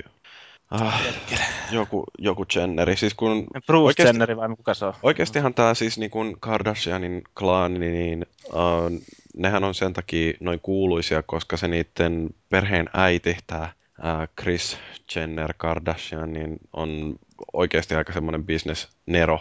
Että niistähän tehtiin se reality-sarja, tämä Keeping Up with the Kardashians. Niin, jossa, niin jos oli sen niminen, joo. Jossa sitten nämä kaikki ääliötytöt niin pääsee esittelemään ulkoisia avujansa ja no, nämä nyt sitten tota, on sitä kautta päässyt julkisuuteen, mutta siis tosiaan niin ne on kuuluisia sen takia, koska ne on kuuluisia, että mitään sen kummempaa ne ei ole koskaan saanut aikaiseksi. Mutta se, mikä tosiaan niin kuin tästä on syntynyt, on se, että mitä vaan sitten joku Kim Kardashian sanookin, niin se saa heti 26 miljoonaa kuulijaa, että, että tota, siellä on tosiaan semmoinen melkoinen Twitter-seuraaja lauma siellä olemassa. Niin eikö tämä tota, niin, on muutenkin sulle aikamoinen niin kuin mieliaihe puhua tästä Kardashianin klaanista ja Kimistä niin kuin etunenässä, että sulla oli se joku hyvä juttu siinä, että niin miten, eikö tämä joku venäläisten tiedemiesten tani? Ai jaa, ei toi taas löytyy siitä Tina Fein kirjasta, niin. näitä Bossy Pants, jossa tosiaan Tina Fey sanoo sen, että, että Kim Kardashian on vaan venäläisten tiedemiesten koekappale, jolla pyritään latistamaan kaikki naiset kaikkialla maailmassa, että se on sillä täydelliseksi muotoiltu nainen. Mutta tästäkin voi tietysti olla useampaakin Mon- mieltä. Montaa mieltä, niin. niin mutta se... se on liian iso perse. Onko? No onhan se. Kyllähän nyt vähän persettä täytyy olla. Oletteko muuten perse vai tissimiehiä enemmän? Takamus. Takamus ja sääret ja vyötärö. Tasa-arvon nimissä. Mä olen ukkomies. Niin. No, sekä että. No. niin, sä et ole tuota takamus eikä rintamies, vaan sä oot ukkomies. Niin. niin. No, silloin ei tarvitse enää näitä asioita miettiä paljon. Kyllä tykkään enemmän niistä ukoista, mutta äh, siis tässä se mielenkiintoisen pointti totta kai oli se, että olikohan tämä nyt maksettu tämä twiittaus? Että no eikä nyt sentään. Se sanoo itse siellä Twitterissä, että ei ollut maksettu, mutta no sitä nyt voi miettiä, että oliko vai eikö maksettu. Että... No musta se, niin kuin, että OMG, the graphics are awesome, niin musta se ei kuulosta kauhean sellaiselta. Graphics are crazy, taisi olla tämä tarkka sanamuoto. No jotain sinne suuntaan. No ehkä toi sen ymmärtää jos Kimi sen sanoo. Niin, niin mutta siis äh, oli ihan mielenkiintoista, kun mä just satuin lukemaan, siinä oli linkitetty Kotakyssä tämmöisen artikkelin, jossa puhuttiin, että kuinka paljon nämä ihmiset voi tienata yhdellä twiittauksella, että Kimille on tämmöinen 10 000 dollaria per twiittaus, että jos mainostaa jotain tuotetta. Ja sitten oli siellä muitakin ihmisiä, esimerkiksi Snoop Doggia vastaavia mainittuja. Niin, tai joku Aisti tai... Joo, ja Charlie Sheenille oli maksettu 50 000 dollaria twiittauksesta silloin aikoinaan, kun se oli kuumimmillaan. Oliko sitä crackia mainostanut? Ei, se oli Tiger Blood, jotain tuo internships.com, eli internships.com, niin mainosti. Siellä vissiin pystyy hakea, mä en tiedä onko se joku välittäjäsivusto vai mikä se tarkalleen on, mutta siellä pystyy kuitenkin hakemaan tämmöisen harjoittelujuttuja, niin ne pisti sen mainostaa niitä jollain Tiger Blood Interships jutulla tai jotain tämmöistä, niin 50 000 dollaria per twiittaus maksoi miehelle ja sitten vissiin ihan kannatti kuitenkin, että siellä tuli ihan niin älyttömästi kävijöitä ja hakemuksia, joku 80 000 hakemusta tuli sen jälkeen. Mutta aika pikku rahoja, tuommoinen joku 50 tonniakin saalli siinille. Miettiä, että minkälaisia rahoja se tienaa jostain näistä muista, muista hommista. Mutta no, kyllä pikku viittaus. Niin no, mä tiedän, käs... onko se nykyään enää niin paljon. niin, niin, mutta silloin kun se oli kuumimmillaan. Mutta siis onhan sitten totta kai sellainen, että ei sinne kauhean se vaivakaan ole. No ei ole kauhean vaiva. Että... Silloin kuitenkin kun mies maksettu sinne, joka hoitaa sitä Twitteriä, että sen ei tarvitse itse twiitata. Se niin, ei ne varmaan itse päivittele, se on vaan niinku hyväksynyt sen tili, että niin tuosta voi laittaa menee niitä twiittejä. Joo. Laittakaa rahaa tilille tulee sitten. Joku soittaa, että joo, tämmöinen haluaisi niin sun nimellä mainostaa. Joo, käy mulle, käy mulle. Ja sitten rahaa vain tulee tilille. Joo, twiittaisin nyt vähän tuosta Viagrasta tai jostain muusta on toimii hyvin. Ja tähän liittyen nyt tosiaan pitää mainita, että jos olette sattunut pelaamaan tämmöistä peliä Facebookissa kuin Draw Something, eli Chyngan tämmöinen Facebook, Chynga, Chynga siis osti aikaisemmin sen firman, joka kehitti tämän pelin. Niin, Chynga itse ei ole mitenkään ollut tekemässä tätä. Ei, että ne osti sen firman ihan tyhmällä summalla, että sitä vähän ihmeteltiin, että miksi ne maksoi siitä, kun ne olisi voinut ihan yhtä hyvin kopioida sen, niin kuin ne kopioi kaiken muunkin. Ja Öö, niin, siis siinä pelissä on ideana se, että sillä se antaa jonkun sanan sulle ja sitten sun pitää piirtää se sana ja sitten muut pelaajat yrittää arvata, mitä sä oot piirtämässä, eli sitä sanaa sun piirroksen perusteella. Ja siihen on nyt tehty tämmöistä hienoa ovela markkinointia, että siellä tuleekin sponsoroituja sanoja, että siellä voi olla joku Kentucky Fried Chickenin logo tai vastaavaa, ja NHL vissiin oli jo käyttänyt sitä markkinointia, että siellä oli jotain jääkiekkoa-aiheista sanastua, että se monet tästä riemuitsikin, että nyt kaikki lisäksi, että se peli on paska, niin nyt vielä piirretään mainoksia ja niin poispäin. No niin, sehän on sitten aivan loistava homma. On se kyllä ihan mahtava. Ette ette ole kukaan pelannut tuolta? Öö, en mä pelannut sitä, että olen kuullut, tai jengi on tuolla jossain Facebookissa johonkin statuspäivityksiäkin jahannut siitä pelistä, mutta, tai mikä piirtosysteemistä, mutta ei ole, ei ole tullut testattua vielä. En mä oikein Facebookissa muutenkaan jaksa mitään noita pelejä pelailla. Joo. Mä oon niin tylsä ihminen. Oon mäkin aika tylsä ihminen. Mutta koska tuo ei kiinnosta ketään, niin sitten puhutaan Elder Scrolls Onlineista. No se varmaan kiinnostaa tosi paljon. No kiinnostaako se ketään teistä? No, no kyllä mä veikkaan, että se ainakin yhtä mun kaveria kiinnostaa, joka kysyy, että niin onko tuossa tota, niin Elder Scrollsissa tuossa uudessa, mikä tuli, niin monin peli. No niin, mutta siis siitä nyt sitten paljastettiin Game Informerin uusimmassa numerossa Massive monin peli, eli massiivi roolipeli PClle ja Macille. Ei ole konsoliversioita ainakaan näillä näkymin tulossa. Ja sitä on vuodesta 2007 lähtien kehitetty tuolla Zenimax Online Studiosilla. Ja peli käyttää tätä samaa enginea kuin, tai engineä kuin tämä äh, Star Wars uusi morppi, eli se on tämä joku Hero Engine, ja se, siitä ei oikein ollut vissiin iloisia ihmiset, kun tämä tieto kantautui. Joo, en tiedä oikein, miten tuo Elder Scrollsin maailma sitten siihen taipuu. Niin, siis näin on sitä, että se ei oikein näytä sille kauhean hyvältä se peli, että mutta äh, joo, siinä nyt mitä nyt tuosta nyt paljastettiin niin yksityiskohtia, niin että pelissä on siihen totuttuun tapaan niin kaikki keskustelut ääninäytellään, ja, mutta tämä kuvakulma sen sijaan, että kun yleensä tavallisesti Elder Scrollsia pelataan hahmon silmistä, että kyllä sä voit pistää sen kameran ulos, mutta ei kukaan oikein ihminen sieltä kautta pelaa. Joten siis... Tiedän pari kaveria, jotka pelaa. Niin. No, ne on kyllä vähän huonoja tapauksia, mutta niin, tuossa pelataan koko ajan hahmon takaa tai kolmannesta persoonasta. Ja tarinallisesti tässä on joku tuhat vuotta ennen Skyrimin tapahtumia. Eli siellä joku kolme liittoumaa taistelee tuolta Tamrielista. Siellä oli vähän jotain ihmeellisiä ne liittoumat, mutta siellä oli nämä eri rodut pistetty kolme eri nippuun.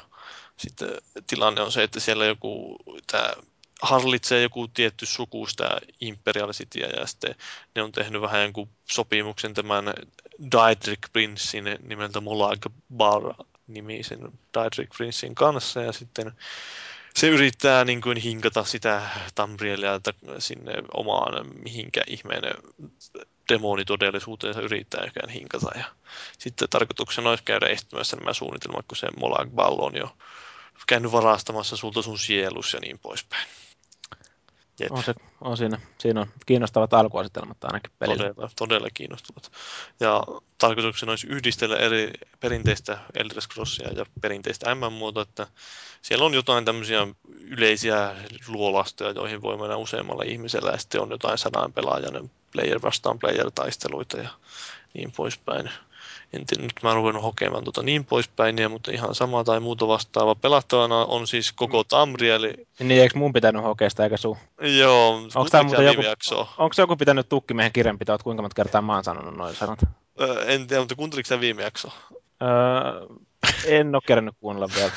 No, siinä on terveisiä sulla. Mitä, mitä terveisiä siellä oli? Sitten huomaat. Jos kuuntelet, niin huomaat. Tai katot sen tämän... Ei sun tarvitse aika, kauhean kauan kuunnella. Aikajanankin, jos katsoo. Niin.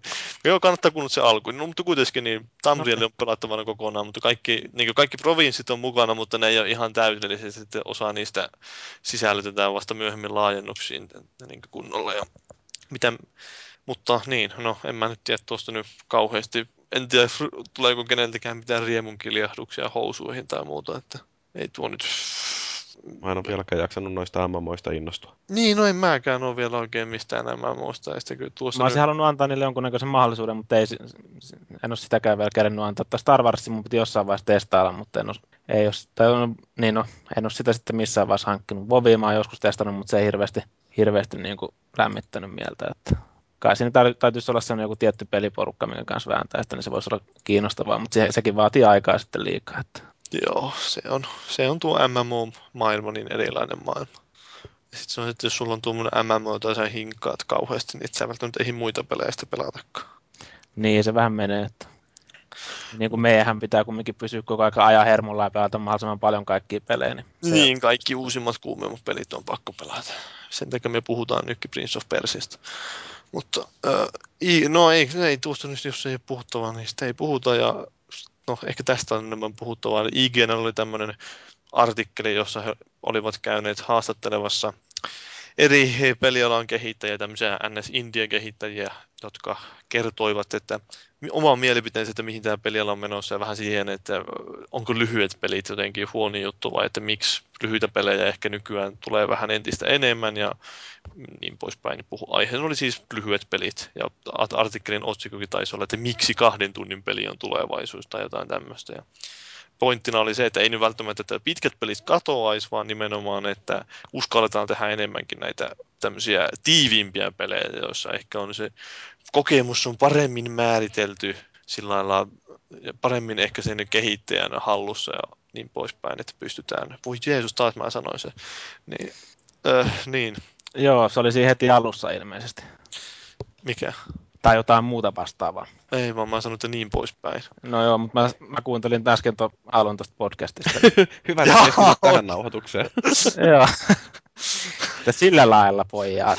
On vähän enemmänkin siitä. No, täytyy jossain vaiheessa ot, ottaa ihan aikaa ja ruveta kuuntelemaan. Mutta eikö, oliko meillä semmoinen podcast-jakso, jossa me puhuttiin pitkistä peleistä? Oh, oli joo. Tai siis se oli, pelien pituudesta. Se oli jotain jakso numero 14 muistaakseni. Joo, ei mun tuli mieleen vain tästä, että siinä oli justiin Journeyin tämä Genova Genia ja ketä muita siellä oli Limbo Studio. Mä en muista mikä se Limbon kehitti, mutta tämä Dino Patti, sillä on kyllä miehekäs nimi. Ja sitten tämmöisiä vastaavia ihmisiä. Ne tosiaan sanoo, että ihan niin kuin, tämä oli ihan hyvä pointti tältä Super Meat Boyn Team Meetin Edmund Macmillanilta, että se sanoi justiin, että sä voisit pelata sitä Farmvillea sillä Facebookissa se monta sataa tuntia sillä semmoista ihan geneeristä huttua, mutta sitten et sä sitä, ei siinä olisi mitään kerrottavaa myöhemmin kenellekään, että sä oot sitä pelannut. Että eikö se kannattaisi enemmän pelata jotain vähän mielenpainoimpia kokemuksia, joista olisi ehkä jollekin sitä sanottavaakin joskus myöhemmin. Että ja mun mielestä siis toi, että tehdään lyhyempiä pelejä, niin se mahdollistaa sen, että jos keksitään joku sellainen ö, hauska, hyvä pelimekaniikka, joka ei kuitenkaan ole sillä kantava, että sit saa rakennettua jonkun 20 tunnin pelin, niin miksei sitten käyttäisi sitä hyväksi ja tekisi jonkun kaksi tuntia kestävän hauskan pläjäyksen. Et siis minkä takia kaikkien pelien tarvitsisi yrittää olla niin hirveän pitkiä. Justiin tämä digitaalinen jakelu mahdollistaa sen, että kun on erilaisia bisnesmalleja, niin silloin voidaan helposti niin kuin kustannustehokkaasti jaella jotain tuollaista vähän lyhyempääkin peliä. Et, mm, siinä mielessä niin kuin nykymaailma on ihan valmis sille, että tehdään tietoisesti jotain 2-4 tunnin pelejä. Niin, mun kyllä, siis mulla ei ole mitään sitä vastaan, että tulee lyhyempiä pelejä, että ne on ihan hauskaa. Varsinkin kun Joo. noita pelejä on niin paljon pelattavaksi muutenkin. Ja kyllähän tämä on sama teema toistunut jo siinä, kun on puhuttu näistä siis pelaamisesta vähän iäkkäämpänä, että kun on enemmän rahaa kuin aikaa, niin silloin sitten voi ostaa sellaisia pelejä, jotka saa hakattua lävitten nopeasti. Joo, mutta niin, no täältähän nyt, mitä tässä nyt, mitä mun piti sanoa? No, liittyen siihen tosiaan, että Sony tosiaan julkisti vasta tällaisen uuden PSN yksin oikein, joka ehkä menee vähän siihen tähän samaan kategoriaan, että mikä tämä oli Unfinished Swan. Niin. Eli Viimeistelemätön no, joutsen. Jyri siitä varmaan osaa sanoa enemmän. No siis mä kattelin sitä, mä en oikein ymmärtänyt siitä videostakaan, että mistä tässä on kyse. Se on joku maalauspeli, jossa roiskitaan maalitahroja tapetille. Ja mun mielestä mä oon nähnyt jonkun samantyyppisen idean joskus aikaisemminkin, että siinä näkyy alkuun vaan joku sellainen valkoinen tyhjä kanvaasi periaatteessa, sitten siihen roiskastaan maalia ja sitten sen jälkeen se tila kääntyy, jolloin sitä rupeaa erottumaan jonkinnäköisiä kolmiulotteisia muotoja. Um, joo, siis tolleen taiteellisesti varmaan ihan mielenkiintoinen juttu. En mä tiedä, tuleeko siitä hyvää peliä. Mutta se, mikä tuossa on mielenkiintoista, että Sony yhä edelleen kaikkien talousvaikeuksienkin keskellä heittää rahaa tollaisiin projekteihin, jotka välttämättä ei koskaan muutu miksikään älyttömän äh, rahasampo peleiksi. Että musta se on sillä pelijulkaisija, joka uskaltaa rahoittaa tosi kokeellista tuotantoa, niin se tekee hyvää pelibisnekselle tai ainakin peleille ilmaisumuotona. Kyllä, se on jo hieno lafka. Oli tämä ihan mielenkiintoinen tosiaan tämä, että ne oli niin vissiin saanut apustusta sieltä God of War-tiimistä. Se Santa Monicasta oli joku graafikkomies tullut jopa auttaa sitä tiimiä, joka tekee tuota peliä. Mm. Niillä, on, niillä on mielenkiintoinen idea ja Sony tosiaan rahoittaa sen, että ne saa tehtyä siitä sitten jonkinnäköisen pelin. Son, Sonyllahan oli tämä mikä Bub, Bub Fund-systeemi jossain välissä. Bubi-rahoitussysteemi, että ne justiin rahoitti jotain India-kehittäjiä, vähän niin kuin tämä se Joe Dangeri muistaakseni tuli sitä kautta, että ne antoi niille tietyn rahan, että sitten ne julkaisee vastaavasti PSN sen peliin. Mm. Niin poispäin. Että kyllä ne ihan mukavasti tekee tuommoista kuitenkin tuommoisia vähän kokeilullisempia pelejä, joita nyt ei välttämättä taas sitten jossain liveen puolella kauheasti näy. Että. Niin. Microsoft on vähän ehkä kyynisempi. Niin. No siis Indien julkaisut tuolla XPL-puolella, niin ne on aika hankalia. Niin, no jos nyt lähdetään tästä nyt puhumaan siitä, että mikä on Indie, koska Electronic Arts ö, toi tuonne Steamin, tai ainakin rupesi mainostamaan, että hei, sinne tulee Indie Bundle. Ja sitten kaikki rupesi miettimään, että hetkinen Electronic Arts ja Indie. Joo. Mm. Ja siis siinä bundlessa oli pelejä niin kuin Warp, Dead Spank, Dead Spank, Tonshov, Virtue, Sank 1, Sank 2 ja Gatling Gears. Ja, Todellista niin, Indie laatua. Kyllä, siis, kyllä niin on silloin sinä se itsenäisten, tai no siis tämä on siis taas sitä, että miten nyt haluaa määritellä Indien. Että onhan no siis periaatteessa Indie... riippumaton, mutta se, jos puhutaan mistä tahansa näistä isoista julkaisijoista, niin niiden tallista, tai jos ne julkaisee jonkin pelin, niin silloin se määritelmän mukaan ei voi olla Indie. No sittenhän taas määritelmän mukaan täällä Live Arcadessa varmaan ei ole julkaistu yhtään Indie-peliä, koska siellä ei voi julkaista peliä ilman julkaisia. Mm, niin, no toi on sitten, että ehkä siinä on enemmänkin se, että kuka sen pelin tekemisen on alun perin rahoittanut. Niin, no se on tietysti se, että vähän ehkä se on siitä, mä uskon, että useimmat mieltää sen, että missä hengessä se peli on vähän niin kuin tehty. Että onko se just niin tämmöinen perinteinen, vähän tämmöinen ehkä autotallihenkinen meininki, jolla sitä peliä tehdään. Että se on pieni tiimi ja ne tekee itsenäisesti se, että ei siellä ole varsinaisesti just niin kuin, että ei ole joku julkaisija, jota tulee just joku tuottaja siellä, että teidän pitää nyt tehdä tätä siihen peliin, että se vetoaa massamarkkinoihin ja niin poispäin. Ai taas mä sanoin, se mä ammun kohta itteni, mutta öö, tämä Notchihan siitä totta kai oli sanonut tuosta Minecraft-mies Notchi, niin oli sanonut sitten Not tästä. Johnsoni. Joo, just sama jätkä sieltä rantojen kuunkusta tullut. Vähän laukuun tutuuksia Indien kehittäjistä, mutta se ei oikein tykännyt siitä, että EA tämmöisen lanseerasi, että Indien kehittäjät on pelastamassa pelaamista ja EA tuhoaa sitä järjestelmällisesti. Ja näin hän sanoi, suuri mies. Painavalla sanalla. Kyllä, ja sitten tuolla joku vähän valitteli sitä, että miksi tuota Notchia kuunnellaan niin paljon, että ei se ole tehnyt yhden pelin vasta, että on se hyvä. Että. Mm. Mutta. No, kusi noussut hattu. Notchella kyllä valitettavasti tuntuu olevan vähän tuollaista ongelmaa, että se pitää nyt itseänsä vähän suurempana tekijänä kuin mitä onkaan. Se Twitterissä laukoo välissä aika sillä lailla hyö, tai niin rajustikin jotain kommentteja jostain peleistä. Mutta niin. Niin. Ei, tai ei peleistä, vaan jostain asioista. Mutta kyllä, sitten eteenpäin menemme suossa puhumaan Microsoftista. Microsoftin liittyen oli tämmöinen huhu, että Microsoft toisi markkinoille kuukausimaksullisen Xbox-paketin, että olisi Xbox 360 4 gigan muistilla ja Kinectillä, niin se varsinainen paketti maksaisi 99 dollaria ja sitten sä maksat kahden vuoden ajan 15 dollarin kuukausimaksua siitä paketista. Ja vissiin siihen pakettiin kuuluu vielä e, liveen kultajäsenyys ja ehkä jotain striimauspalveluja tyyliin Netflix tai jotain semmoista. Niin tämmöinen toinenlainen osamaksuvaihtoehto. Niin, että se olisi vähän tämmöinen ehkä mitä jotain, en mä tiedä, miten tuo Apple TV toimii. Tai, mm, tai ne muut vastaavat. Niin, miten ne nyt sitten toi. Mä en ole itse asiassa Apple TV sen kun mä en kyllä perehtynyt, että pitäisi kysyä jotain Tontsalta tai Maxalta tai jotain muuta tuolta meidän foorumilta. Joo, kun joku siellä just puhuu, että tämä olisi niin suunnattu nimenomaan vähän enemmän sitä Apple TVtä vastaan. Niin tämmöisiä, mitä muita suora toistin juttuja siellä on. Tämä joku Roiko vai mikä sen nimi oli. Mm, jossain Jenkeissä se nyt voikin vähän kilpailla niiden kanssa varmaan sitten, niin, siinä on no, vähän enemmän niitä toimintoja. Tuskin, tuskin tämä Suomeen välttämättä on tulossakaan tämä malli, että tai eikö tuo joku Sonera tai vastaava joskus ole kaupannut jotain konsoleja, konsoleja tai Elisa, onko? No eikö niillä Sonera löydy niinku me, niinku oikeastaan niinku jostain taulutelkkareista ihan mihin vaan niinku kuukausimaksulla? Okei. Okay. tota, ne, ihan mitä vaan haluat ottaa, niin saat sieltä niinku, niin huomattavasti kalliimmalla mitä kaupasta, mutta tietenkin voit maksaa sitä osamaksulla. Joo, no sen ehkä tässä on nimenomaan pointtina vähän se, että siihen tulee niitä jotain palveluita mukaan, niin se on vähän semmoinen erilainen paketti ehkä. Niin jo, no onhan toskin tietenkin sitten näissä, näissä Sonaran paketeissakin jonkun läppärin voit ottaa jonkun nettiyhteyden siihen. Niin, niin joo. Se on tämmöinen viihdepaketti enemmän ehkä. Niin. Niin, no, tätähän ei oltaisi myymässäkään kuin jossain Microsoftin omissa kaupoissa. Et mä en edes tiennyt, että Microsoftilla on omia kauppoja. Onhan niillä jo Microsoft Store. Ja, mutta eihän niitä nyt tietenkään Suomessa taas ole. Eikä tällaisella paketilla Suomessa ole mitään virkaa, kun ei Suomessa ole mitään palveluja boksilla. Niin, ei olekaan. Että... Muuta kuin, että myyt kalliimmalla koneetta. Paljon on tuo kuukausimaksu sitten niin kuin Jenkeissä normaalisti dollareissa? Live vai? Niin onko se joku 12-13? Se on se viitisen dollaria mun mielestä. 5 dollaria, niin totta kai sama kuin se on se 60 dollaria vuosi suurin piirtein. Että kyllähän tuo tulisi kalliimmaksi, jos se on, laskee pelkästään tuon paketin hinnan ja sitten tuon liveen hinnan siihen päälle, niin kyllä se tulisi kalliimmaksi, mutta se on sitten, että jos siihen sisältyy jotain muutakin kenties.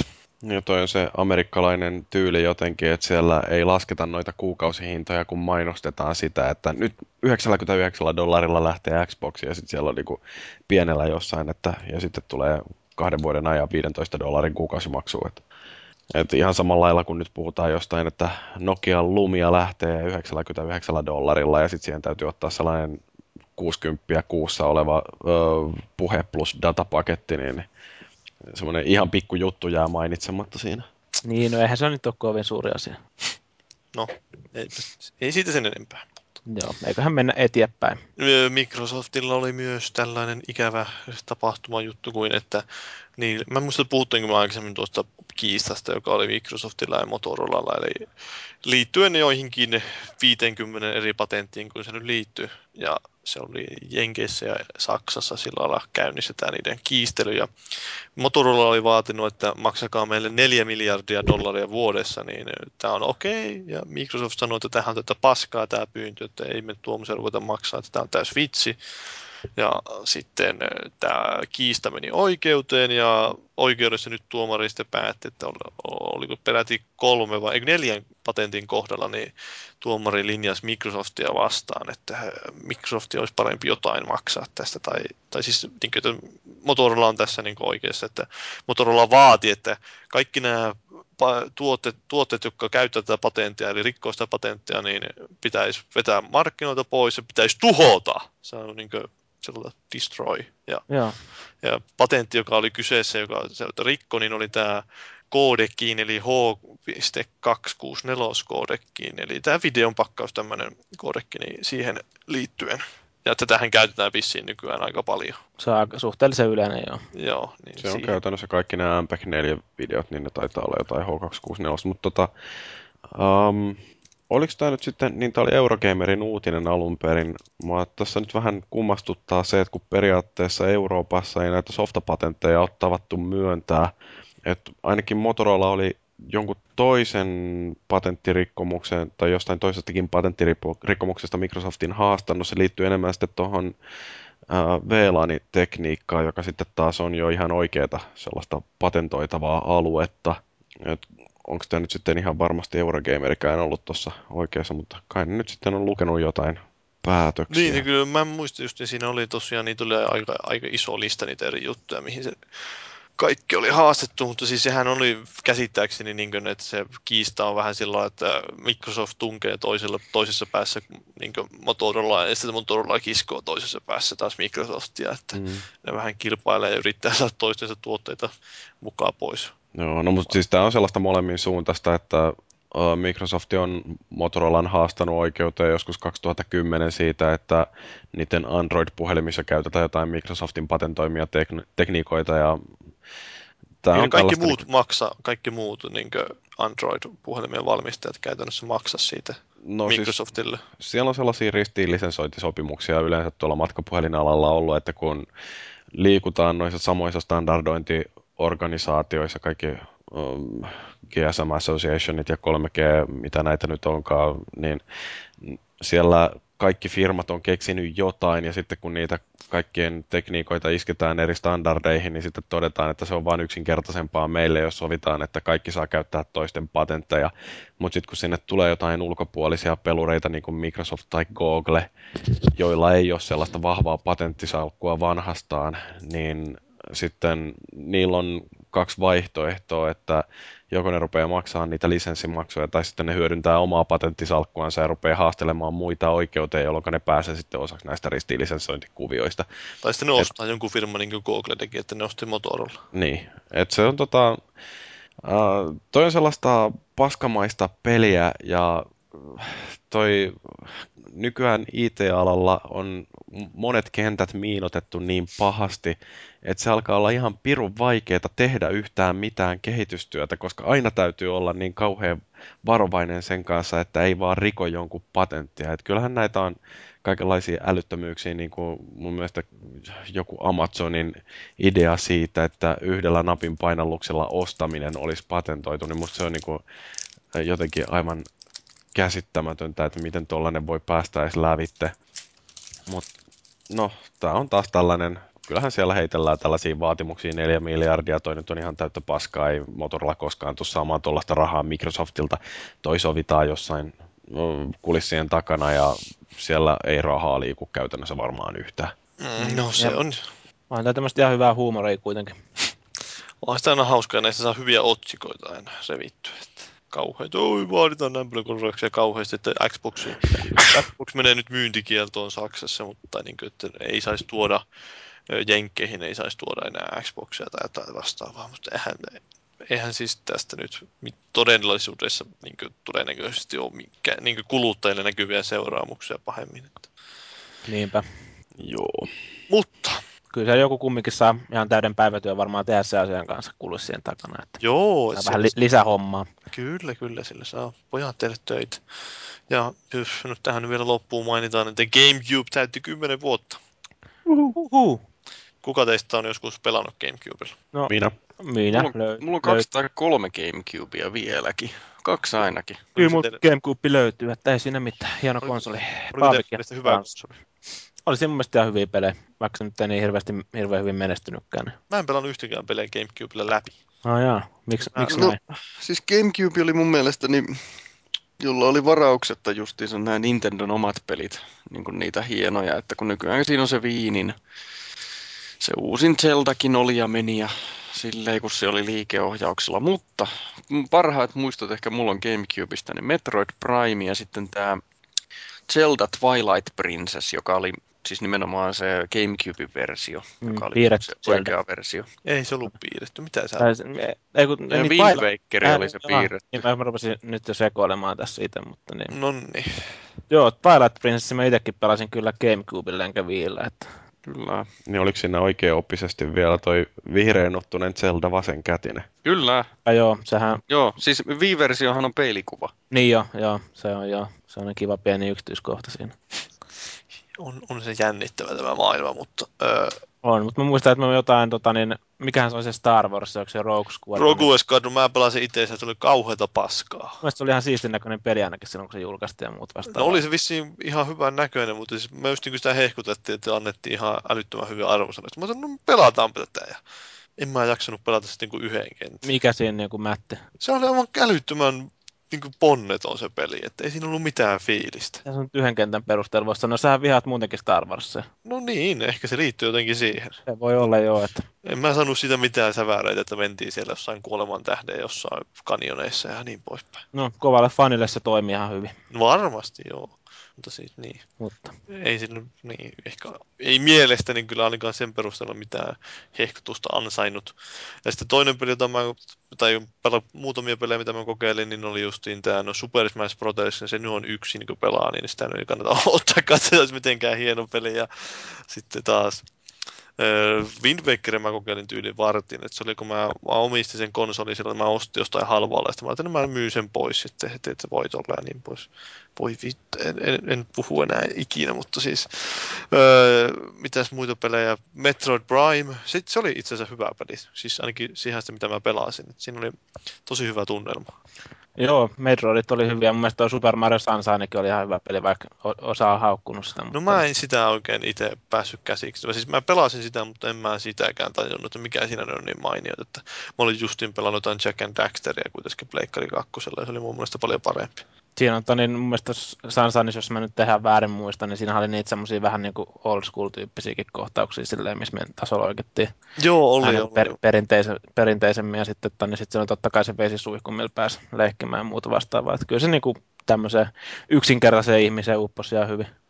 Joo, ehkä se olisi voinut olla ihan hyvä, mutta en mä just koskaan oikein päässyt liekkeihin Gamecubeista. Että... Semmoinen peli, jota mä olisin halunnut sillä pelata, niin Luigi's Mansion. Se jostain niin. syystä jäi aina sillä lailla vaivaamatta, mä sitä pelannut. Että se näytti se oli niistä julkkaripeleistä semmoinen, niin kuin sanotaan nyt näet ihan ok, eihän se nyt mikään hirveän pitkä peli ollut, semmoinen vähän erilainen pulman ratkontaa vai mitä siinä niin, oli. se näytti sillä oli ihan kivalta. Ei se nyt mikään, voi, en, en voi sanoa, että elämä mullistui sen kokemuksen jälkeen, mutta niin, kyllä se ihan mielellään läpi pelasi silloin aikoina. Tietenkin toi, niin, nämä Mario Kartit sun muut nyt, niin kyllä niitä nyt kaveriporukalla voi, voi pelata.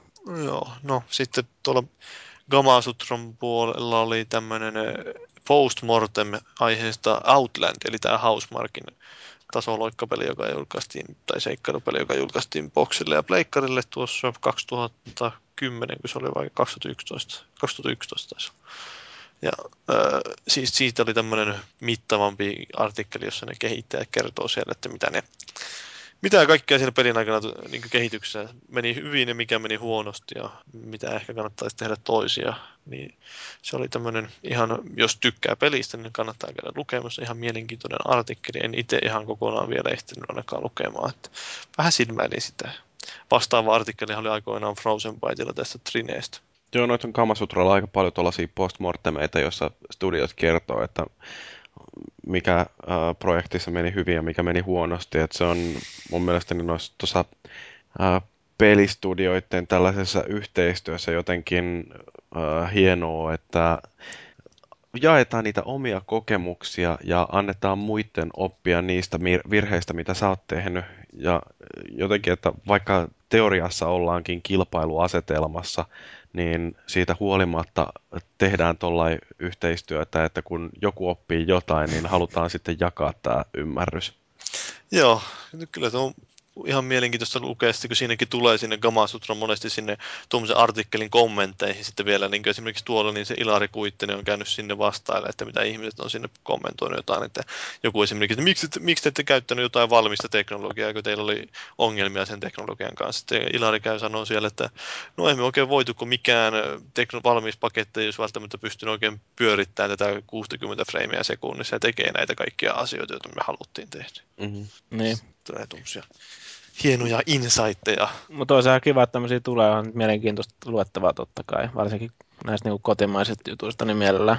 Joo, siis jos, jos yleensä kiinnostaa toi pelien kehittäminen, niin noista Kamasutran jutuista yleensäkin voi oppia aika paljon. Siellä on hyviä artikkeleja niin koko ajan jatkuu. On siellä just jotain blogeja tai kommentteja tai mitä vastaavat.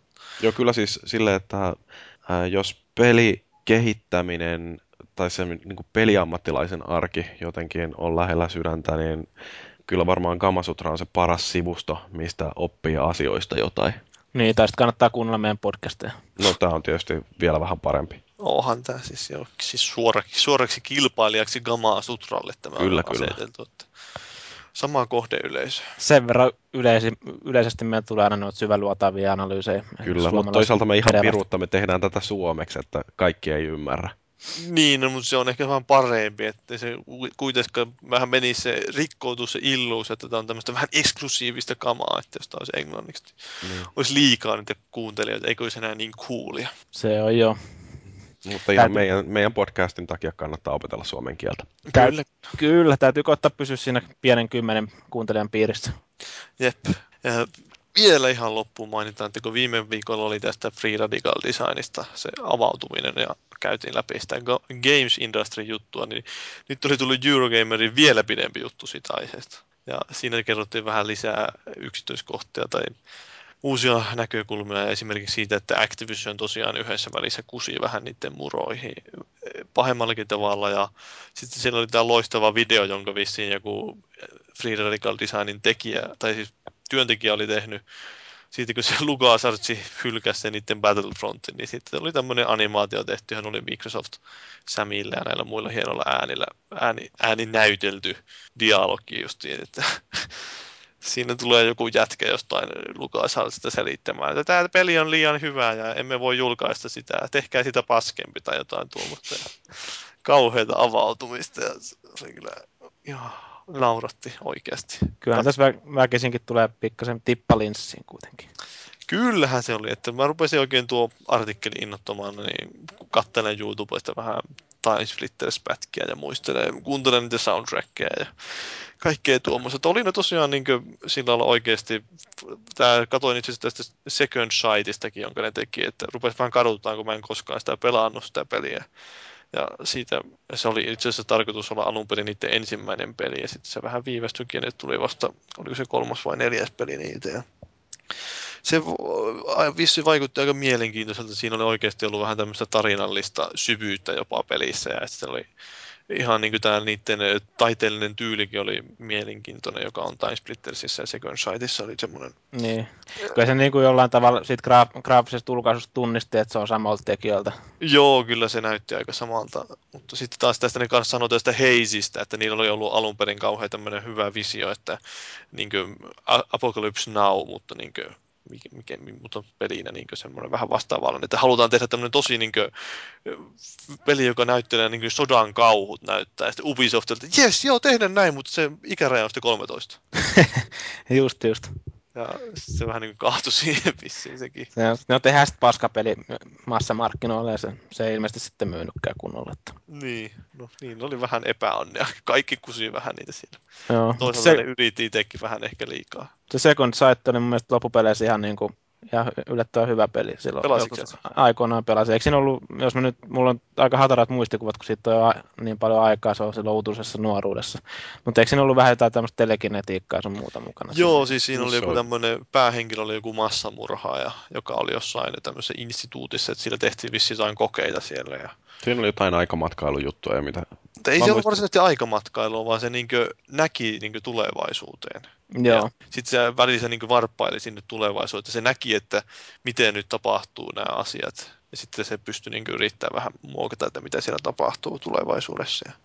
Sitten mä nyt katsoin YouTubesta lähinnä, luin, luin tuon Eurogamer-artikkelista, mä katsoin YouTubesta sen loppuvideon siitä pelistä, että se oli aika karu kantta sillä lailla. Ei ollut mikään semmoinen kauhean Hollywood-lopetus, semmoinen nostatuslopetus.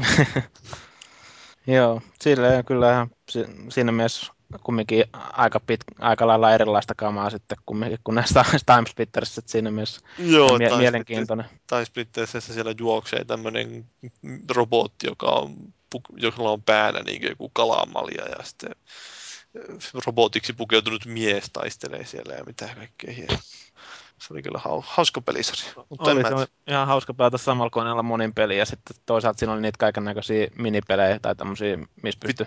Piti nakkoa tiilillä jotain ikkunoita rikki mahdollisimman nopeasti. Tai ampua zombeilta päitä irti vai mitä kaikkea. Joo, se erilaisia. Ei semmoisen, semmoisen, sen tyylisiä räiskintäpelejä oikeastaan on tehty. Sitä, just se selittää siinä artikkelissakin, että kuinka ne rupes myymään sitä peliä muille julkaisijoille, niin sitten siellä just vaarittiin, että okei, okay, tehkää tähän. Täällä pitää olla niin vahvempi päähenkilö, että pystytään myydä tämä peli jenkkeihin. Sitten siihen lyötiin tämä Vin Dieseliltä näyttävä korte siihen, ja sitten se onkin vähän semmoinen lähinnä tämmöinen satiiri jostain geneerisistä avaruusmarineista. Pilottilasit päässä oleva pihvi. Niin, semmoinen Vin Diesel vähän muistuttaa. Niin. Kyllä. Alkuperäisesti siinä Twitterissä eikö ollut siis kaiken näköistä kanoja ammuntaa sun muuta vastaavaa. Että, Siinä oli kaiken näköistä. Semmoista, semmoista hienoutta kyllä kaivattaisiin niin joltain rohkeutta tehdä vähän erilaista. Kakkosessa mutta ainakin jotain apinoita jossain. Ja, niin.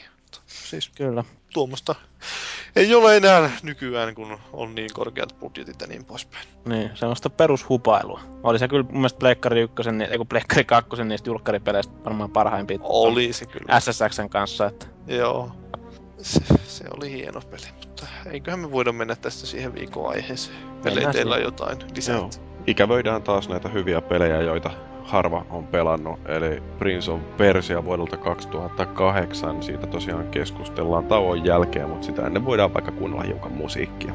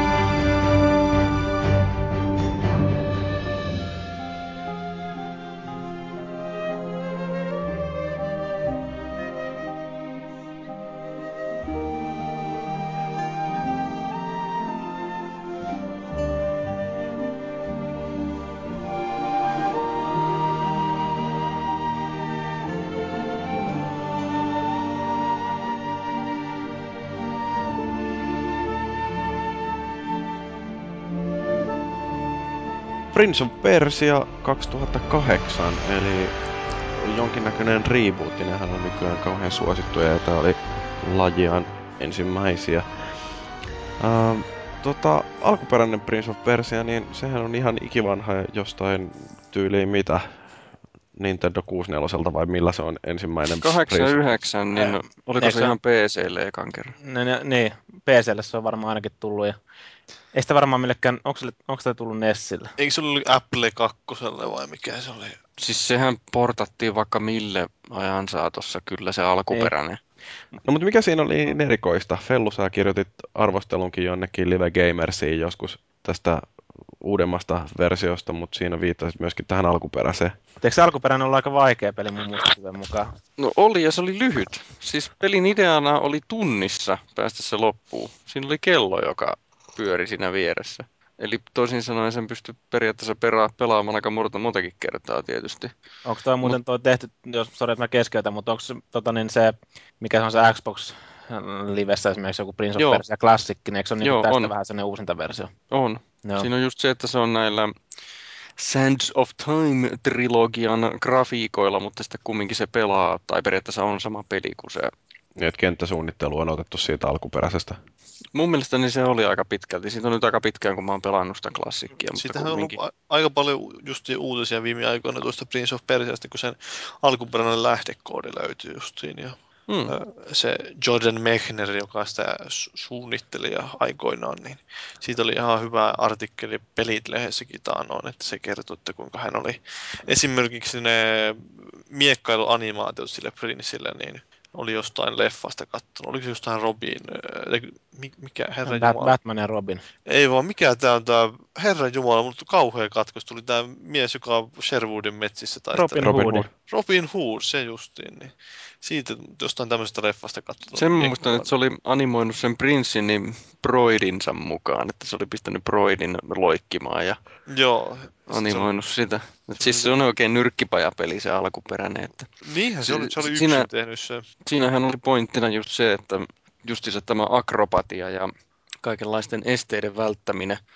Ja no, taistelu nyt ei kummonen ollut siinä, että mutta tota... Oliko siinä viholliset, mä en nyt muista tähän tarkkaan, kun siitä on niin kauan, kun mä itse sitä joskus kanssa testaillut, niin jotain luurankoa vai miten oikein oli siinä. En no siellä nyt oli vaikka mitä tosiaan, että eihän näissä uusissa peleissä ihan hirveästi ole sitä alkuperäistä, että kyllä nämä Ubisoftin pelit, jotka on tullut vuodesta 2003 alkaen, niin kyllä mä mieluummin niitä pelaan, kuin niitä, paitsi nyt fiilistelläkseen niitä, niitä Jordan Megnerin juttuja.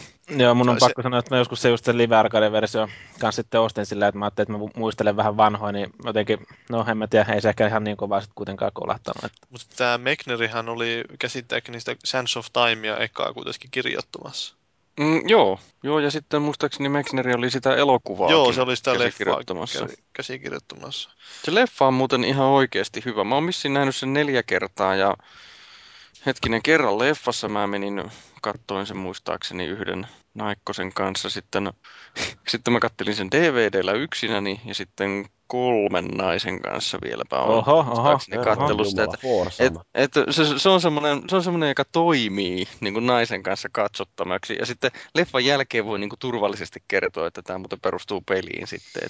Niistä ei varmaan, mä en tiedä, yksi kaveri just suositteli mulle sen katsomista tuossa no joku kerta, kun se huomasi, että se pyörii tuolla kanaliohjelmistossa, sille nä, näki jonkun mainoksen vaan siitä, niin, niin sanoi, että tosi ihan niin kuin hyvä leffa, semmoinen rymistely. Mm. Mä en tiedä, että se ei varmaan itse tiennyt, että se perustuu edes peliin se leffa, mutta niin, tota, mä itse nyt sitten kanssa valmistaudun sen verran tähän kastikkeeseen, että mä nauhoittelin sen ja kattelin. Ja mä yllätyin, mulla oli hirveät ennakkoluulot, sen takia mä en ollut aikaisemmin kattonut sitä missään vaiheessa. Mä ajattelin, että tässä saisi se varmaan pelileffa, mutta kyllä se hyvin, yllättävän hyvin toimia. Mikä tässä on tämä päähenkilönä, kuka siinä oli se mies päähenkilö? Jake Gyllenhaal, kun siinä oli. Nyt Jake Gyllenhaal, niin ihan yllättävän hyvin sopi siihen Persen prinssiksi. Sitten tämä toinen, tämä, tämä naispääosa, oliko se joku Gemma Arttoni, mikä on Bondissakin siinä. Juu, se on. Sola, so, solasessa, niin se on aikamoinen kissa kanssa. Että. Kyllä joo, se on oikein. Mä tykkään sen asenteesta siinä Prince of Persia leffassa just sillä, että se haistattelee sille, sille, sille Persian kuninkaalle siinä justi, justiinsa siinä, niin se, se ohittaa se kuningas ihan kokonaan sen vittuilu ja toteaa vaan, että, että täydellistä kuningatar-aineesta. Mm, hänestä täydellistä vaimomatskua. Hyvä, niin, täydellistä vaimomatskua ja hänestä tulee hyvä vaimo sulle. Ja... No jos toi Farrah tuossa uh, näissä Sands of Time-trilogian peleissä, niin eikö sekin ollut aika voimakas tahtoinen täti? Joo, mutta se ei ole Farrahi nimeltään siinä leffassa. Mä en ei ymmärrä, minkä takia, ei. Mä en ymmärrä, minkä takia se nimi on muutettu, koska se... Jaa, nyt on sitä katkos. Mä kirjoitin konsolifinin muuten arvostelunkin siitä kyseisestä leffasta, ja mä en nyt muuten muista, että mikä sen muijan nimi oli siinä leffassa. Mutta kumminkin se ei ollut Farrahi, sen mä muistan. Tamina. Joo, kyllä. kyllä. Olihan se itse siinä tuossa Prince of Persiassa, niin... Eikö se ollut Elika? Elika, joo, että sen aasin nimi oli Farrah. Joo, siis sehän on ihan hauska, kun se alkaa se tää näin, tää 2008 vuoden Prince of Persia justiin sillä, kun tämä prinssi, joka ilmeisesti ei ole kuitenkaan oikeasti prinssi, niin on siellä jossain hiekka myrskyn keskellä ja siellä huutaa, että farra, farra, ja sitten kun se törmää tähän elikaan, niin selittää silleen, että joo, että se on mun aasi. Joo. joo. siis, siis sehän on joku tämmönen kulkuri vaan ja joku mikälie. Ei Kai se ole mikään prinssi siinä. Väitti, että se oli, sillä oli rahaa vissiin se aasin mukana. Niin oli joo, se on löytänyt rahat jostain. Varas. Mm. Haudasta.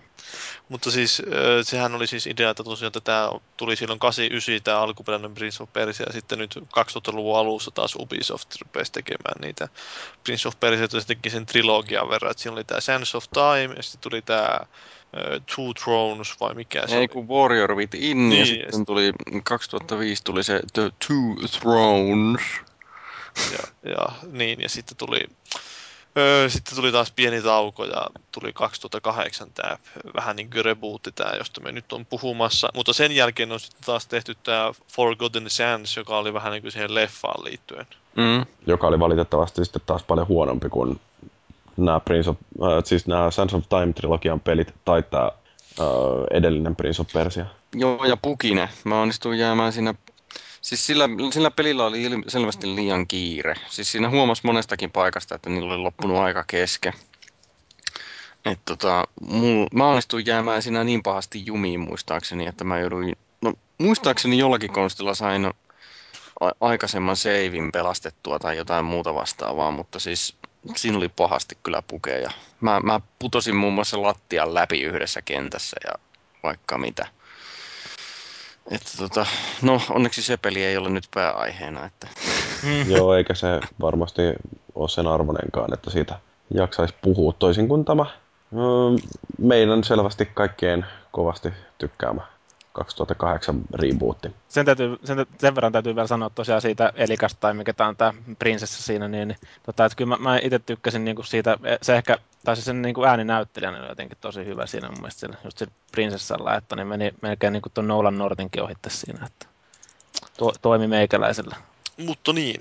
Niin, no mutta siis mikä tässä on tunnistettavaa oikeastaan tässä pelissä on se visuaalinen tyyli, että kun ensimmäiset kuvat julkaistiin tuosta Prince of Persiasta, niin siinähän kaikki huomasivat, että tämä on nyt tämmöinen äh, cel-shadattu ja aika sarjakuvamaisen näköinen ja mulla ainakin siinä kohtaa rupesi sillä epäilyttään, että kuinka toi toimii pelissä, äh, mutta yllättävän hyvin sitten, että ihan liikkuvanakin se näyttää todella hyvältä se peli. Ja, ja se näyttää edelleen hyvältä. Joo, että se mahdollistaa justiin, että se on sitten ajattomampi, koska se um, ei samalla lailla vanhene, kun ei yritetä hakea sellaista fotorealistisuutta.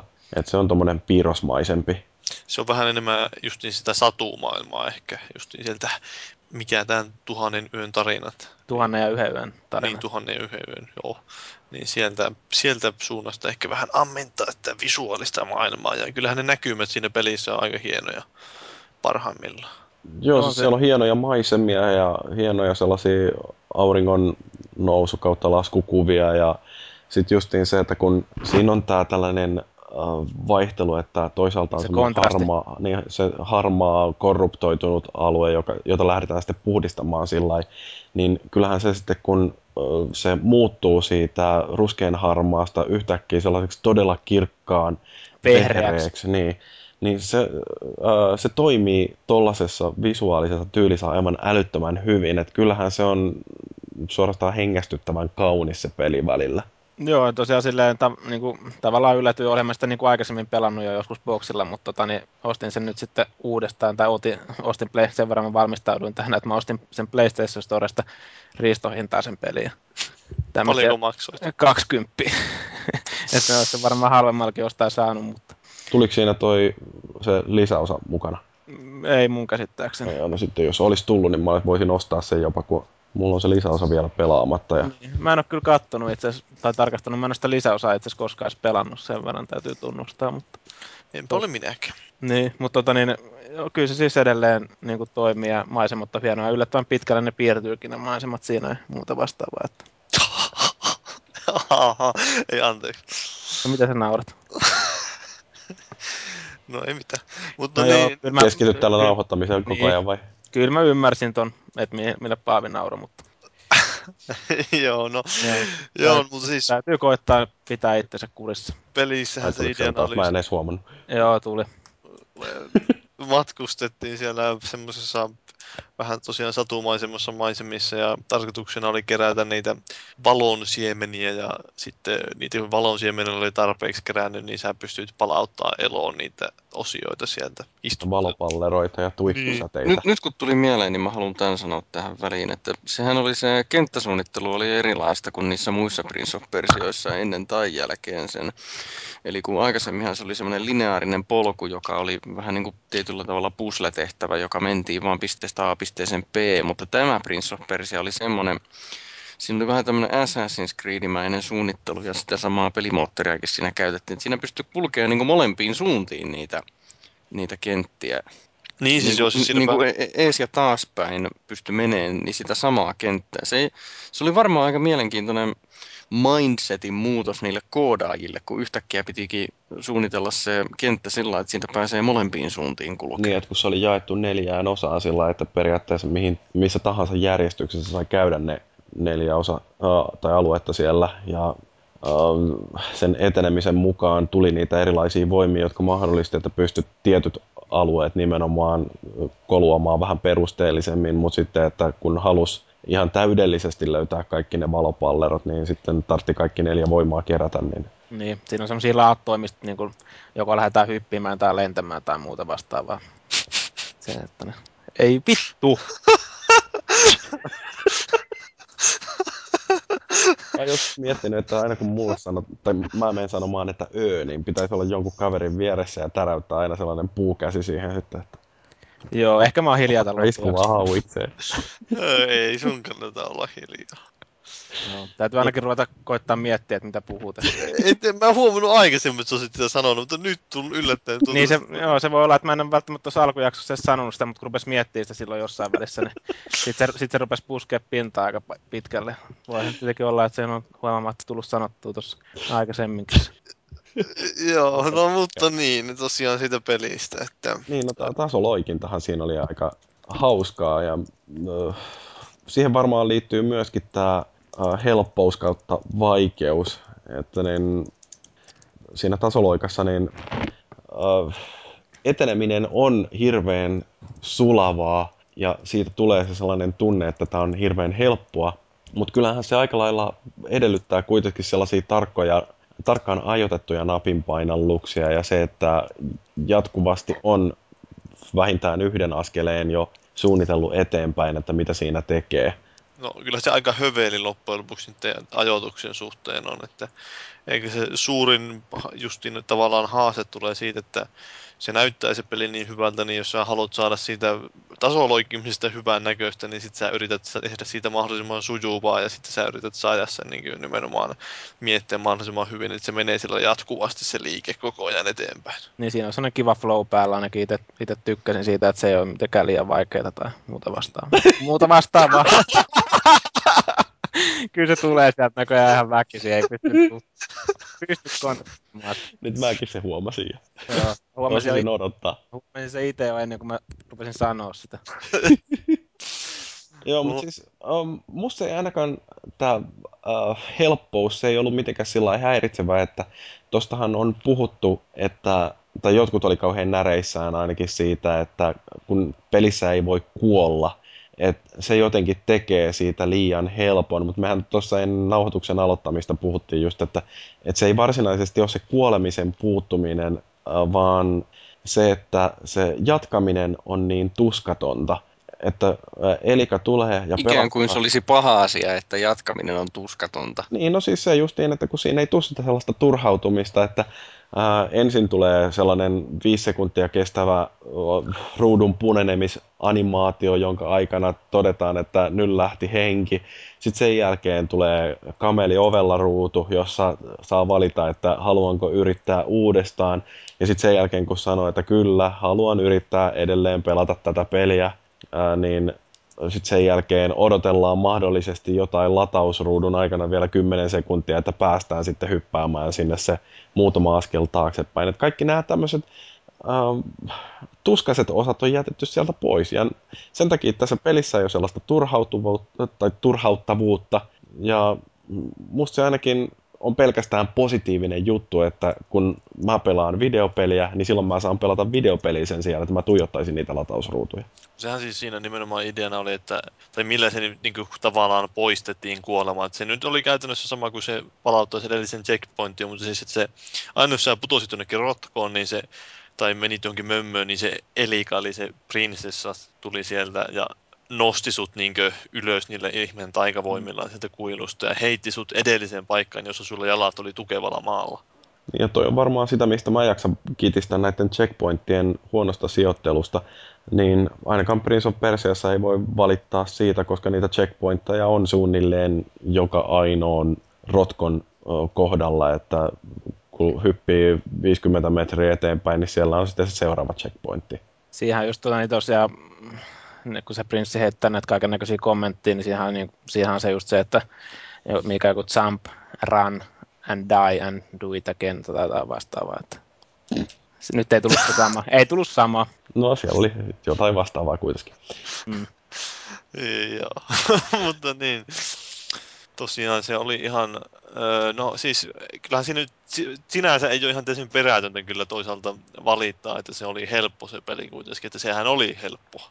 Ei se ollut mm. kyllä kauhean haastavaa se tasoloikkiminen, että kyllä sä pääsit siinä eteenpäin ihan yksinkertaisesti loikkimaan, että sitä ne kehittää se joku suunnittelija tuolla noissa artikkelissa ja Game Developers konferenssissakin selitteli, että niiden olisi pitänyt paremmin osata ottaa huomioon tämä, että ne yritti tehdä semmoista ehkä peliä, josta ne niin itse halusi tehdä, että niin olisi halunnut pelata justiin, että se on mahdollisimman tämmöinen sujuva ja anteeksi antavainen. Ja... No siis se oli sujuva, se oli kaunis ja siis se oli niin kuin esteettinen elämys ja se oli mukavaa pyöriä siinä ma- maailmassa, joka sinne oli rakennettu. Ei se vaikea ollut, mutta se nautinto tuli just siitä, siitä sutjakkaiden animaatioiden katselemisesta suurin piirtein.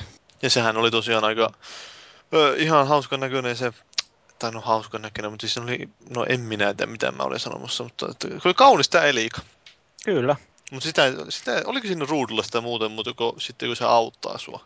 Oli, oli, oli, oli se siinä y- yhdessä vaiheessa sitä peliä, tota, no nyt kun varmaan saadaan spoilaillakin, niin siinähän on semmoinen vaihe, että se Mä en muista miksi, mutta se Elika tota monistui kauhean moneksi. Sitten sen prinssin piti saa, niin kuin saada selville, että kuka niistä on se oikea. Niin mä muistan, että mä pyörin sitä ympäriinsä, että mitähän mä nyt se tekisin. Niin hei, nyt mä keksin. Sitten mä hyppäsin semmoisesta tornista alas just. Sitä, niin se sanoo vaan siinä pudotessa, että this better work!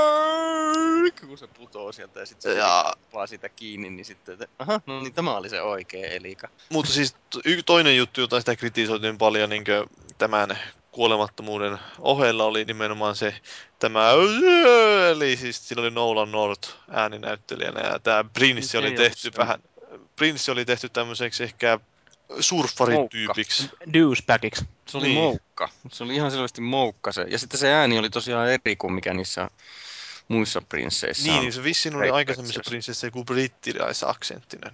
Joo, se on, se on ollut muissakin se sama kundi, mä en nyt vaan muista nimeä. Mä, aina, aina kun mä kuulen sen äänen vaan, niin mä muistan, että aha, Persian prinssi on taas äänenä. Esimerkiksi Resistance kolmosessa oli. Okei, okay, mutta... Öö, no. Niin, niin, niin se vain, että tämä oli semmoinen, jota monet itsekin huomasin kyllä silloin, kun mä aluksi voisin pelaamaan. Se sattui vielä kaikille lisäksi tämä Prince of Persian pelaaminen itselle semmoiseen ajankohtaan, jonka mä pelasin lyhyen ajan sisällä miljoona Nolan Northin peliä. Ja kyllä se jotenkin pomppasi esille sieltä. Ja ehkä tuntui aluksi varsinkin semmoista, että ei se oikein suju tai siis niin istu siihen peliin, mutta kyllä sitä loppujen lopuksi sillä lailla oppii ihan hyvin, tai niin kuin, ainakin mulle loppujen lopuksi tuntui, että se sopii hyvin. Ja ihan hauska niitä Prince ja Princessa sanailuja oli siinä. Niin, siinä oli tämä systeemi tosiaan, että siinä pystyy silloin randomisti menee sinne Erikalle juttelee välissä, että tuli semmoinen kuva, että paina liipasinta tai jotain nappia, niin se... Ah niin joo, niin että siinä sai kysellä siltä vähän taustatietoja sitten siitä, että, niin, että kuka sä nyt oot ja mitä sä täällä Niin, teet. siinä tuli semmoisen vähän, siinä oli ehkä sitten just sitä seikkailu vähän fiilistä semmoista, että se välissä pystyt tauottaa sitä, silloin kun itse halus, niin sä pystyt tauottaa sitä.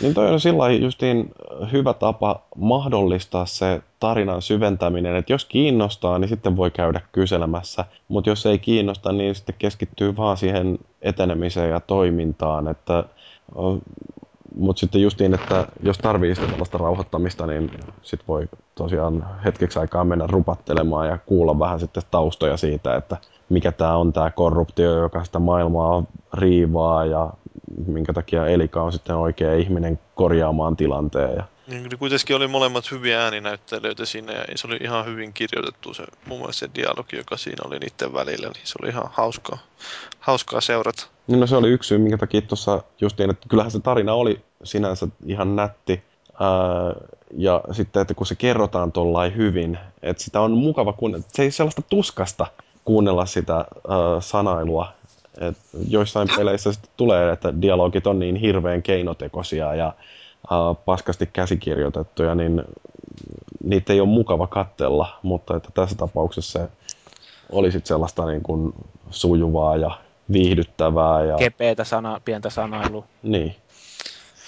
Mutta niin. Tota, äh, niin tähän tasoloikkailuun liittyy vielä sitten nämä neljä eri voimaa, joiden avulla pääsi tutkimaan sitä maailmaa, niin ähm, miltä teistä ne tuntui? Se, musta ainakin ne antoi sellaista mukavaa ää, lisävivahdetta siihen, että kun se perusmekaniikka on sitä, että prinssi ää, hyppää, mahdollisesti juoksee jotain seinää pitkin, hyppää siitä sitten johonkin pylvääseen, sen jälkeen kiipeä kattoa pitkin vähän sen ja että se on niin, sellaista niin kuin tatin kääntämistä yhteen suuntaan, sitten yhden napin painamista, sitten toisen napin painamista ja, ja näiden yhdistelyä ja toisin, no siis joku voisi sanoa, että tämä on periaatteessa oikeastaan jotain QTE-hen mm, viittaavaa, että se on kuitenkin ajoitettuja napinpainalluksia, mutta se, että se täytyy lukea siitä kentästä, että mitä nappia milloinkin napautetaan. Mutta sitten, että tulee nämä tällaiset ihme Ormatsidin voimat, jotka näkyy siellä kentässä sitten tällaisina kiiltävinä erivärisinä levyinä, niin, niin, niin se mahdollistaa sitten taas erilaisen liikkumisen, niin mitä näistä tykkäsitte? No olihan ne aika justiin yksinkertaisia, mutta kyllä ne tietysti siihen toimintaan tai menoon toi vähän semmoista ylimääräistä lennokkuutta ja ö, semmoista vähän välkettä. Että... No lennokkuus on mulle, kyllä ainakin hyvä sana justiin. Joo, mulle siinä, tota niin, mikä tämä on lentely siinä, niin mikä voima se nyt on niistä kun lähdetään siitä, onko se keltainen laatta, kun lähdetään lentelemään sinne ympäriinsä? Ootas nyt, kun mä löysin nämä voimatkin, niin se oli varmaan tämä, hetkinen, oliko se Breath, ei kun Wings of Ormatsd. Joo, niin taisi olla. Niin mulle vaan se, että kun väsyneenä pelaili joku kerta sitten tuossa noin, niin rupesi tuntua niin kuin pyörii siinä ympärillä niin kuin silleen, silleen niin kuin jotain vauhtiviivoja siinä, niin, niin tota, rupesi suurin piirtein silmiin sattua sinne, mutta tota, kyllä se sitten ihan niin kuin oli taas täysissä riemuja, täysissä ruumia sielun voimissa, niin toimi sitten ihan hyvin. Että. Niin kyllä se, no mun mielestä ne keltaiset justiin oli sillä tylsiä, että kun ne saattoi kestää ne lentoosuudet tosi pitkäänkin ja sitten siellä ei aina pystynyt oikein arvaamaan, että mihin suuntaan mun tarvitsee vääntää, kun se kolmiulotteisuus ei sitten taas tossa ollut ihan täydellistä, siis siinä mielessä, että, um, että koska sun tarvii ohjata, että kun seinä on tulossa vastaan, että menee sitten pikkasen oikealta, oikealta ohitte, niin tota, musta ne oli ehkä sellaisia heikoimpia. Mä en tykännyt niistä ollenkaan niin paljon kuin sitten näistä muista voimista. Niin mm, mä jotenkin kai ihan loppuvaiheissa vasta sen keltaisen voiman sainkin, että siihen ei päässyt edes tutustumaan niin hirveästi. Joo, se punainen oli vaan semmoista ihan perushyppelyä niin kuin laatalta laatalle. Ja... Joo, ja siinä justiin niin kuin, että juostaan ensin seinää pitkin vähän, että tullaan punaiselle laatalle ja sitten painetaan ympyrää, jolloin se hyppää sitten seuraavalle punaiselle laatalle ja sitten täytyy taas painaa ja sitten jos unohtaa painaa oikeassa kohtaa, niin sitten tiputaan ja taas elika pelastaa. Mm. Öö, no sitten pelattavuudesta, jos nyt miettii, että mikä nyt vielä sai semmoista kritiikkiä, niin oli nämä taistelut. Niin, no siinähän ei ollut sellaista perustaistelua juurikaan, että ne kaikki oli sellaista aika tarkkoja ajotuksia taas vaativaa, tai sellaista rytmikästä niin, melkein quick time eventit mieleen niistä. Joo, ja sitten nehän just niin kehittäjät itse sanoivat, että niin pyrki tekemään jokaisesta taistelusta ikään kuin pomotaistelun. Mutta Periaatteessa niitä oli vain yksi kerrallaankin suunnilleen. Niin oli, että, joo, että ei ollut useampia vihollisia kerralla. Se oli semmoista, no piti taas vai se rytmi löytää vai millä se taistelu menee sieltä. Ja, niin ja vähän erilaisia ha, niin kuin vihollisia vastaan vähän erilainen taktiikka. Joo, eihän se käynyt kauhean monipuolista loppujen lopuksi ollut se taisteleminen. Mm. Että kyllä ymmärrän kanssa, että jos siitä kritisoidaan peliä. Että... No, mutta sehän perustui komboihin kuitenkin aika paljon, että siinä tartti uh, hyödyntää sitä, että ensin tehdään joku yksinkertainen lyönti ja sitten sen jälkeen siihen saa lisää voimaa ja sitten sen jälkeen voi ottaa elikan avuksi ja uh, joko elika lyö tai sitten itse mennään ja täräytetään sen avulla joku vielä sellainen ylimääräinen voimalyönti. Et kyllä tota, niissä oli samanlaista lennokkuutta oikeastaan kuin siinä tasoloikkailussa, voisi sanoa. Mm, oli ne ihan hienon näköisiä parhaimmillaan ne taistelut. Et tosiaan kun siinä se Elikan kanssa teki niitä hieno, hienompia kompoja, niin se oli, oli se ihan hauskaa, mutta ei se kyllä pidemmän päälle kauhean monipuolista ollut. No niin, mutta ei siinä, kun siinä ei kumminkaan liian usein tullut niitä taisteluita, niin, niin no joo, hyvin no. siinä mielessä toimi. Mutta kyllähän tota ekaa Sands of Timeakin kritisoitiin justiin siitä, että taistelut oli kauhean yksinkertaisia ja sitten tähän Warrior Withiniin parannettiin sitä taistelua, mutta peli muuttui kaikissa muissa suhteissa sitten taas otettiin vähän liikaa eroa siihen tyyliin aikaisemmista, että no se on vähän sitten taas makuasia, että kuinka paljon vaatii sitä sellaista monipuolisuutta noilta taisteluilta. Mun mielestäni se monipuolisuus Prince of Persiasta tulee ainakin siitä, että siinä on paljon erilaista tekemistä, ei sen taistelun tarvi sitten taas niin kuin itsessään niin hirveästi tuoda sellaista varjointia. Ja sitten niitä, mm, pelkästään niiden lightseedienkin keräily oli jo ihan hauskaa puuhaa siinä. Että... No siinähän on aika paljon haastetta myöskin, että löytää ne kaikki ja sitten, että pääsee niiden kaikkien luokse. Että kyllähän sekin, jos kaikki ne 1001 meinas kerätä, niin vaati vähän aikaa ja sitten toisaalta pelissä oli vielä se ihana pikku bugi, että ainakin joiltain jäi se tuhannes ensimmäinen löytämättä just sen takia, kun peli laski sen vähän väärin. Et kyllä mäkin sitä kyttäsin todella tarkkaan joka vaiheessa, että onko ne nyt kaikki tullut varmasti laskettua. Mutta tota, niin, mitä niin. sitten muuta?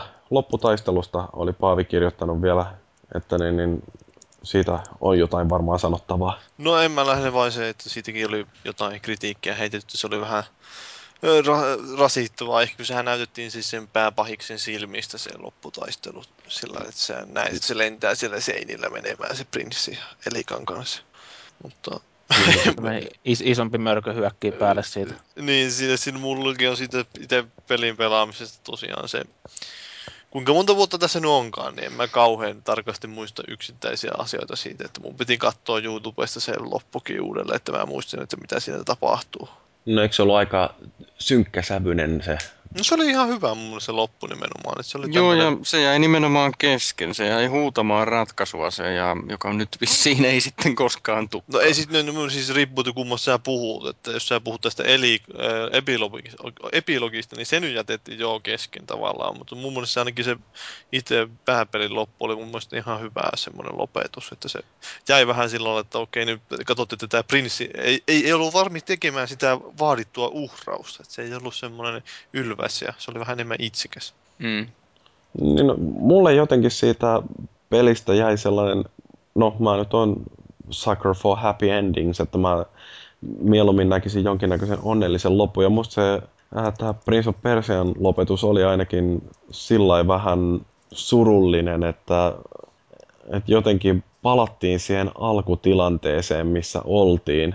Ää, niin tota, sillai, sen takia mua kiinnostaisi pelata se DLC-osakin, että tietää sitä saadaanko siinä vähän onnellisempi lopetus. No ei. Niin, no ehkä mun ei sitten kannata sitä hankkia, koska jos se jätetään kaksi kertaa samalla lailla, että palataan siihen alkuun, niin sitten se enää jotenkin kustaa se tarina pahasti. No ei se mun mielestä oli hyvin tehty se tarina siinä mielessä just että se öö, niin kuin, siinä oli se alkutilanne, että okei, nyt tämä on tämä, se on tämä mikä se prin, prinsessan isä ja on niin kuin, tavallaan pahis tai semmoinen. Ja sitten tavallaan lopussa se onkin se prinssi onkin sitten siinä samassa asemassa, se tekee vähän niin kuin samaan päätöksen ja se oli mun mielestä semmoinen mukava tämmöinen, mikä tämä tämmöinen paralleeli. Mm. Ja ei, ei mua haittaa, jos peli. Se oli hyvin tehty se loppukin. Siis, no, jos nyt spoilaamaan ruvetaan, kun se kantaa sitä elikaa siinä käsillään, se prinssi sillä hitaasti käveltiin. Se on vähän semmoinen dramaattisen musiikki siellä taustalla. Ja sitten kun se piti käydä katkoon ne puut sieltä, että se niin kuin, tavallaan olit kerännyt siinä pelin aikana ne sinne, että teet kaiken turhakseen, mitä sä olit siinä tehnyt. Niin. Kävit katkoon ne puut ja palautit sen korruption sinne maailmaan, niin oli se, se oli mun mielestä ihan semmoinen uskollempi lopetus. Mä, en mä tykkää välttämättä, jos on semmoinen... Ei se on pakko olla semmoinen siirappinen välttämättä. Niin, että ei se pakko aina päättyä tismalleen hyvin. Että se toi ehkä vähän oli uskollisempi myös sille prinssin hahmolle, että ei se prinssi ollut missään vaiheessa semmoinen loppujen, loppujen lopuksi kuitenkin semmoinen sankarityyppi. Että se oli enemmän tämmöinen joku random dude, joka nyt sattui törmäämään ja tykkää niin. chikseistä. Vaikka se Elika niin kuin halusikin näin uskotella ainakin itsellensä siinä jossain niin, niin. Et se, tavallaan ehkä kyllä siinä vähän niin se oli kun pelissä kuitenkin oli tosi vähän hahmoja, niin sitten tämä Elikan ja Princein välinen suhde kuitenkin tuli aika keskeisessä osaksi siinä. Ja sitten, että miten se kehittyy siinä pelin loppua kohti. Että siitä tuntuu, että siitä, tuleeko siitä loppujen lopuksi kuitenkin joku sankari siitä Princeistä, mutta sitten se ei kuitenkaan loppujen lopuksi ole valmis tekemään sitä viimeistä uhrausta, joka vaatisi, että se nousisi sankariksi. Hmm.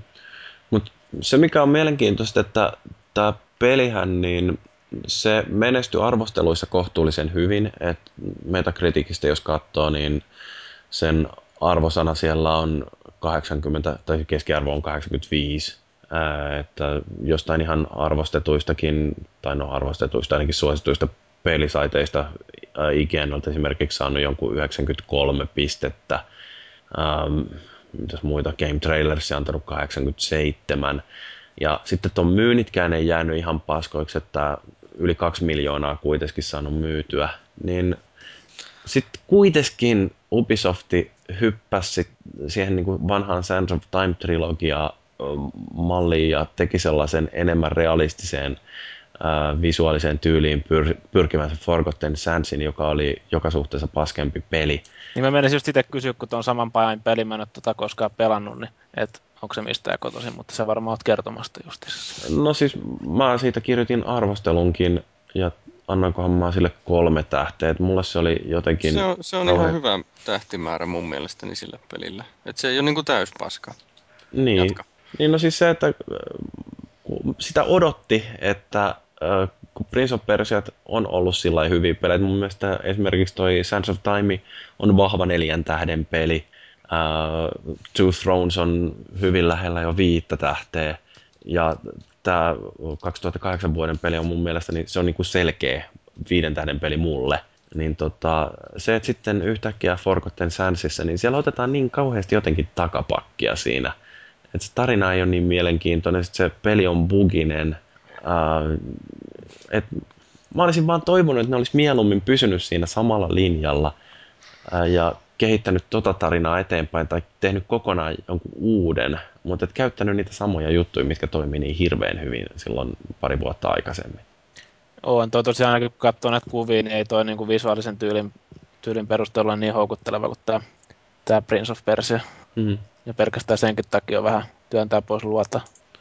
Joo, ja sit, no, taistelu nyt siinä varmaan on parempi joidenkin mielestä. Siinä on enemmän vihollisia tulee kerralla vastaan ja sitten on taas tämä ajan hyödyntäminen, että pystyy kelailemaan taaksepäin ja tämmöisiä juttuja, niin ne on tuotu. Että kyllä Sands of Timeissa mä tykkäsin nimenomaan sitten taas näistä aikajippoiluista, mutta se toimi kolmen pelin ajan ihan hyvin, tarviiko sitä nyt neljänteenkin vielä tunkea. Mm, no se silleen vähän nähty siinä, siinä kokonaisuudessa. Mutta mitä Feilisille, jos olet varmaan pelannut näitä kaikkia, niin mitä saat mieltä tästä Forgotten Sandsista ton edellisen pelin jälkeen? No kyllähän se nyt tämän oli just niin kuin sanoit, että se oli pettymys, koska olisi toivonut, että se, se joka oli juuri aloitettu ja niin kuin hyvin saatu alkuun ja uudet hahmot oli siinä ja bla bla bla ja uusi tarina ja muuta. Ja sitten yhtäkkiä ne palaskin sinne takaisin. Että kyllä mä nyt ymmärrän, että se oli sen leffan vanavedessä ja muuta, mutta kun ei se... Siis se oli niin kuin ihan turha, vähän tämmöinen jopa lisenssipeli, eikä, mm. niin, eikä edes mikään hyvä se Forgotten Sandsi. Et kyllä mä sen pelasin ihan mielelläni, koska se oli Prince of Persia ja mä dikkaan siitä ja sillä siisti, mutta on se selkeästi kaikista heikoin niistä kaikista niistä peleistä. Mm. Että tämä on niin erilainen vissiin, tämä mistä nyt pääasiassa puhutaan, tämä 2008 Prince of Persia, että vissiin ne sitten laskelmoitti, että kun palataan siihen tuttuun ja turvallisen, niin jengi tykkää enemmän. Niin onko siinä tullut sitten pupupöksyä jotenkin, että nämä kaikkein äänekkäimmät hardcore-pelaajat on kitissyt siitä sitten liikaa, että ei tykätä, kun peli on näin helppo. Niin mm. sitten jotenkin lapsi on heitetty pesuveden mukana ja ajateltu, että no okei, okay, mennään sitten joka suhteessa taaksepäin. Ja palataan siihen tuttuun ja turvalliseen, josta ainakaan kukaan ei kitissy, että liian helppo. Mm. Se voipi olla.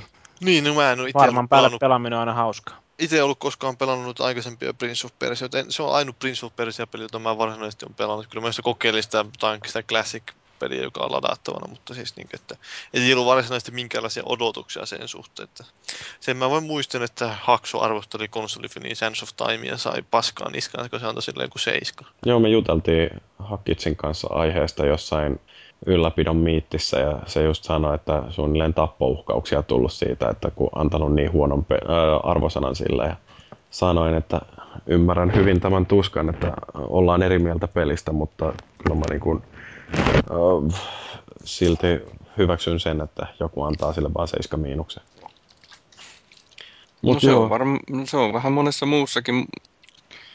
No, minä olin eri mieltä muun muassa Dark Soulsista ja ehkä nyt vähän lähempää löytyy tämä tämä Bionic Commando vuodesta 2009, se 3D-peli, niin mä oikeasti tykkäsin siitä ihan kympillä, mutta tuntuu, että tuntui siltä, että juuri muu ei, muut ei tykännyt. No, no olisi ihan sillä lailla pelattava peli, mutta ei se loppujen lopuksi kuitenkaan mun mielestä noussut siihen. Mikä siinä olisi ollut potentiaali? No se on, kato, kun täytyy käydä metakritikistä katsomassa, että mikä siellä on keskiarvo ja yrittää tähdätä mahdollisimman lähelle sitä, koska se on ainoa objektiivinen tapa Näinhän arvostella se menee, että mä sen Bionic Commando itsekin arvostelin. Että...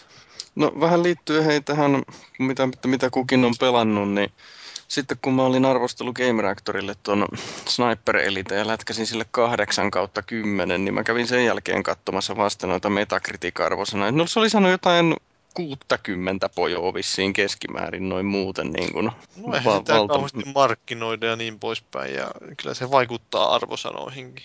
Mm. Niin. No, on mullakin yksi peli, josta on valitettu, että... Heavenly Sword! No just, just meinasin sanoa, että Heavenly Sword. Joo, mä oon itse asiassa miettinyt nyt, että kun toi Fringekin on loppumassa, niin... niin Käyt alentumassa se arvosana. Pitäisikö tota noin, niin Anna Torvin kunniaksi pelasta, pelata toi Heavenly Sword uudestaan läpi. Otetaan se vaikka seuraavaksi LTTP-peliksi. Ottakaa vaan kesken. Joo, siinä voi kaverit tai Jyri voi naatiskella yksinään siitä. no, ehkä siihen löytyisi tuolta foorumiltakin joku osallistuja. Mutta tota, ei meillä varmaan tuosta 2008 Prince of Persiasta ihan hirveästi muuta sanottavaa. Kaikki me tykättiin siitä tarinasta ja uh, meitä kaikkia ei uh, häirinyt toi helppous ja jotkut piti sitä jopa ihan positiivisena puolena. Että mä olin aika yllättynyt, että se on myynyt noin hyvin 2,2 miljoonaa ja tota, enemmänkin olisi tietysti voinut myydä, koska se oli niin loistava peli. Mahtokohan se jäädä jonkun verran pääse Assassin's Creedin jalkoihin. Et, et kun se oli kumminkin aika lailla samanlaista se loikinta siinä. Että, tai siis se suunnittelu, että siinä voi mennä molempiin suuntiin. Molempiin suuntiin, siis... Tai siis vähän niin kuin vähän vapaammin mennä. niin, niin, siis niin, niin vapaammin, että kun, et kun No niin Assassin's Creedissä kuitenkin pohjimmiltaan se systeemi on se, että sulla on ympäristö, jossa sä liikut, ja sitten sä pystyt niinku kiipeilemään siellä ympäristössä, miten sattuu. Tuossa oli kuitenkin siellä ympäristössä aika tarkkaan määritelty nämä reitit mitä sä pystyt menemään. Että en mä nyt tiedä. Osittain varmasti Ubisoftin näkökulmasta se jäi Assassin's Creedin niin kuin, ö, sillä lailla jalkoihin, että ne ehkä huomasivat, että Assassin's Creedistä on nyt rakennettu tämmöinen hyvä uusi brändi ja tämä menestyi hyvin tämä pelisti, varsinkin kakkonen että sen jälkeen siitä huomaat, että tämä myy näin hyvin, niin se ehkä saattaa olla liikaa toisaalta justiin overlap. Että ne Ei vitti kahta samankaltaista peliä julkaista sitten. Niin, ja sitten itse asiassa justiin siitä tuli taidetta tuosta Assassin's Creedin alkuajoilta, tai konseptitaidetta, ja siinä oli, että alun perin sitä, ne ajattelivat, että ne tekee Prince of Persia spin-offia siitä. Mm. Ja siinä olisi alun perin mm. naispäähenkilö Assassin's Creedissä. No. Niin joo. No mutta kyllä mulla ainakin Assassin's Creed 2, kun siinä on niitä tasoloikintakohtauksia, joissa mennään jonkun kirkkojen kellareissa ja yritetään siellä sitten päästä jotain, mitä siinä nyt kerättiin, avaimia tai kartanpalasia tai jotain muuta tällaista, niin mulle tulee niissä ihan hirveät Prince of Persia-vibat. Ainoa ero on se, että Assassin's Creedin tasoloikka mekaniikka ei ole niin hyvä kuin mitä Prince of Persioissa, mutta kyllä tota, välillä jopa muistoissa nämä pelit sekoittuu toisiinsa, että sillä jotenkin sellainen mielikuva, että hyvin paljon samasta puusta veistettyjä pelejä ne on. No se nyt varmasti vaikuttaa siihen tasoloikintaan, että kun tosiaan Assassin's Creedissä se on paljon suuremmat vaatimukset sille, että sen pitää toimia niin kuin paljon monipuolisemmissa tilanteissa. Mm. Taas tässä Prince of Persiassa esimerkiksi tässä 2008 vuoden, niin siinä oli kuitenkin ne aina ne tietyt palaset, tietty, joista tietty se oli reitti. Niin, ja tietty reitti ja tietyt palaset, joista se oli rakennettu. Mm. Mutta kyllä tuossa Revelationsissa esimerkiksi siinä huomaa, että kun lähtee jotain sellaisia uh, speedruneja tekemään, että kun on näitä tällaisia luolastoja, jotka täytyy vetää kuudessa minuutissa tai alle lävitte, että saa sen 100 prosentin synkronoinnin, niin kyllä siinä on aika hienoa sulavuutta myöskin siinä liikkumisessa. Et on ne ottanut parhaita paloja siitä Prince of Persiasta, mutta sitten tehnyt siihen tänne, että pidetään vaan vasenta olkapää, eikö hetkinen oikeita olkapäätatteja ja rastia yhtä aikaa, mitä mä puhun, olkapää nappia ja tota, rastia yhtä aikaa pohjassa ja liikutellaan tatilla sitten sitä ää, etsiota, niin ne on hirveän sulavia ne osuudet. Mutta sitten kun tarvii tehdä jotain sellaisia, että roikutaan kielekkeellä ja yritetään siitä ottaa loikkaa taaksepäin, niin ne ei välttämättä sitten olekaan enää ihan samanlaisia. Mutta onko meillä muuta sanottavaa Prince of Persiasta vai siirrytäänkö lopettelemaan jaksoa? Liittyen lähinnä vielä tuohon Assassin's Creedin liikkumiseen ja tähän kiipeilyyn. Voin, mulla on jäänyt mieleen ikuisesti, että olisikohan se ollut, että Thomas Puha jossain pelaajalehdissä hehkutti, että kuinka paljon, että Assassin's Creedia hehkutti sitä kiipeilemisestä ja parkourista ja vapaasta liikkumisesta. Sitten Uncharted 2 oli kuitenkin sitä kiipeilyä mukana. Sitten hehkutti, että se teki niin paljon paremmin mukaan sen. Niin mun siinä taas unohdettiin täysin se, että kuinka erilaisia niin nämä pelit loppujen niin. on. Se on niin kuin, Unchartedissa se kiipeily on sitä, että sulla on se yksi, tasaan yksi reitti, jota sä kiipeilet menemään. Mm. Putkessa mennään eteenpäin. Ja sitten Assassin's Creedissä sulla on se kuitenkin se maailma, jossa sä kiipeilet, niin on se ihan eri asia. No ei nyt, nyt silleen voi ruveta suoraan vertailemaan kyllä. No toi on just sitä, mitä mä jaksan sitten nillittää, että kun monet ihmiset puhuu siitä, että miksei tässä pelissä on voitu tehdä asiaa niin hyvin kuin jossain toisessa, niin se on sitten tätä osaoptimointia, että okei, että mitä jos tämä nyt sitten korjattaisikin sillä, että se toimisi samalla lailla kuin jossain toisessa pelissä, niin miten se pelin luonne muuttuisi niin, öö, tämän muutoksen seurauksena niin, että se ei toimisi enää missään muussa suhteessa sitten lainkaan. Et, se on kuitenkin, peliä täytyy ajatella kokonaisuutena ja jos yhtä asiaa muuttaa, niin se tarkoittaa, että esimerkiksi joku karttasuunnittelu ei toimi enää sen jälkeen yhtään. Se on näitä. Ratkaisuja on tehtävänä suuntaan taikka toiseen. Tällaista se on. Elämä on. Kyllä, mutta mennäänkö palautteisiin? Mennään vaan.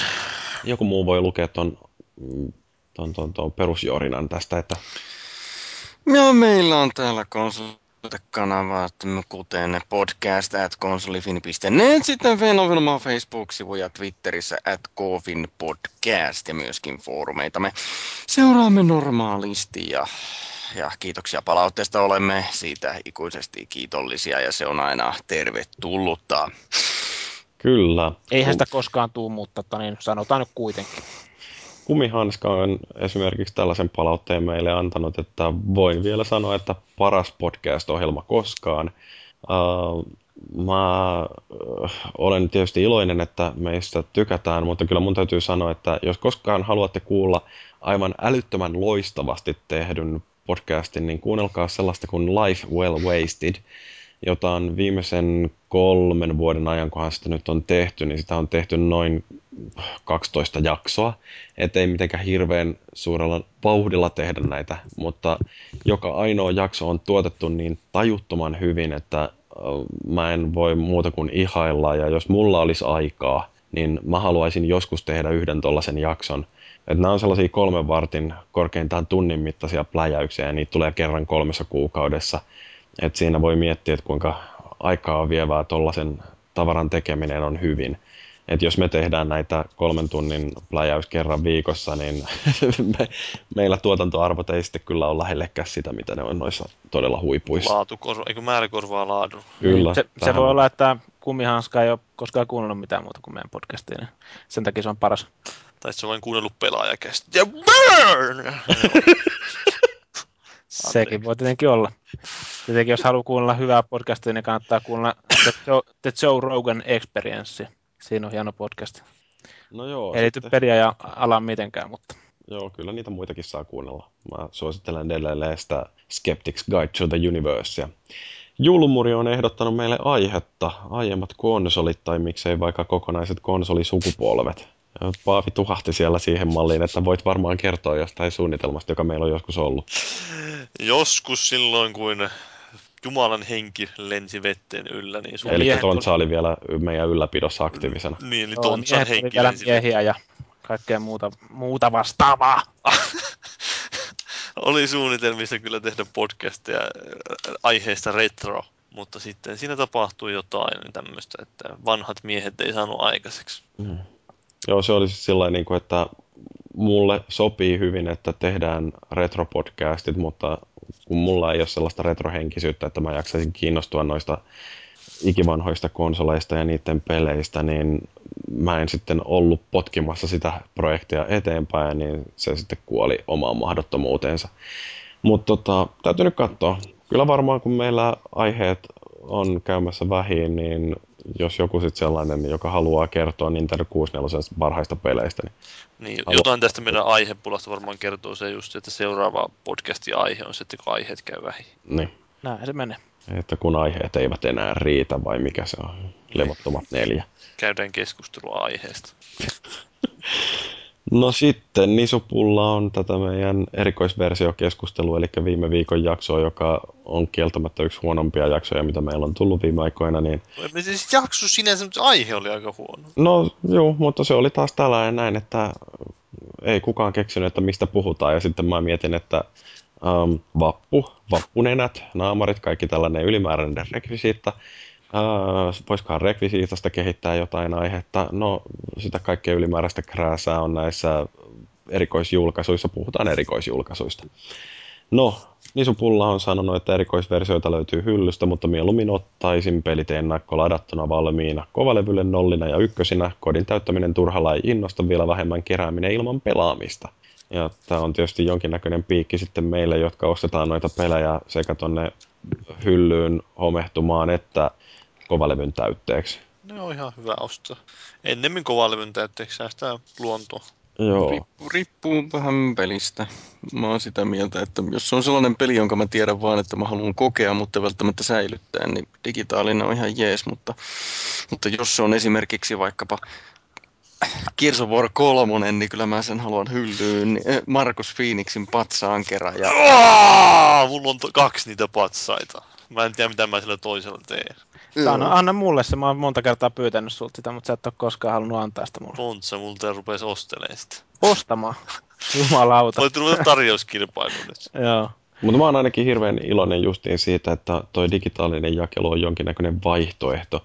Että kyllä siis suurimman osan peleistä mä varmaan haluan nimenomaan digitaalisena, mutta sitten on joitain pelejä, joista musta on kiva saada fyysinen kopio. Et esimerkiksi Assassin's Creedit, niin musta on hauskaa, että kun mulla on nyt ne kaikki aikaisemmat osat on jo, eikä edes mitään tuollaisia Platinum-versioita, vaan nimenomaan näitä alkuperäisissä paketeissa, niin tota, kyllä mä meinaan sen sarjan pitää sillä täydellisenä, että kaikki löytyy jatkossakin, mutta en mä mitään keräilyversioita, mä en tarvitse jotain Ezio-patsasta tänne tilaa viemään jostain laatikosta, jotka mulla on muutenkin täynnä. Se voit taistella niillä eri ezio tai siis sulla on eri niistä päähenkilöistä. Niin, Altair ja Ezio ottaa sitten yhteen sillä niin, niin kuin, että nyt nämä on vuodessa 2025 ja niillä on uh, ruputtiaseita ja piu piu ampua toista.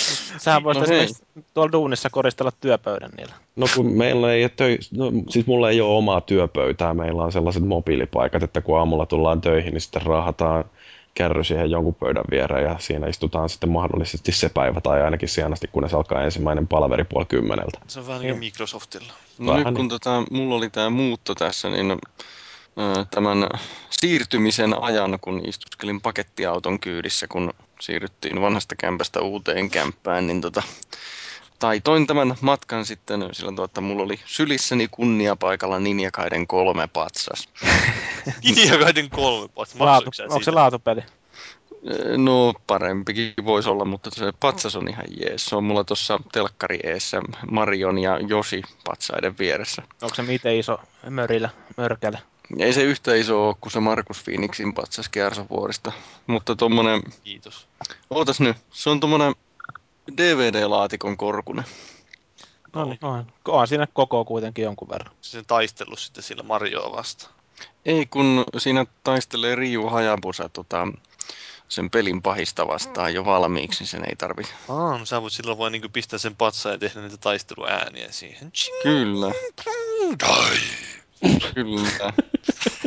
Nyt tämä lyö miakalla. Ai, sä löit oikeesti. Joo, no sitten Jarppa on vielä laittanut tällaisen kommentin, että ensinnäkin tuohon uutiskeskusteluun, jossa mietitte, miksi vanhemmat antavat lasten pelata aikuisten pelejä. Väitän, että tämä johtuu edelleen siitä, että pelit mielletään lasten harrastukseksi. No kertokaa nyt, että Y- ja Z-sukupolvien kasvatit, että tuntuuko teistä, että nämä pelit on edelleen teidänkin sukupolvissa jotenkin lasten pelien asemassa? Ky- kyllä se tahtoo olla sillä tavalla, että No, nyt tulee vähän vanhaa tarinaa, mutta joskus vuoden 2005 tienoilla, niin silloinen emäntä, niin tota sen ö, emännän kämppis oli tota, niin silloin oli joku, joku nainen kämppiksenä, niin joka deittaili sitten jotain äijiä, niin se oli sitten tilittänyt, että siis kun se pelasi jotain videopelejäkin, siis jotain helvatin lasten juttuja, niin että niin kuin siis kyllä ihan oikeasti joillakin voi olla semmoinen mielikuva, että jos pelaa, niin se on niin kuin lasten juttu, riippumatta siitä, että, että ammutaanko siinä kassien läpi vai, vai tota, heilutellaanko siinä keilapalloa. Se on kyllä niin. tosi aikuismaista, kun ammutaan kassien läpi.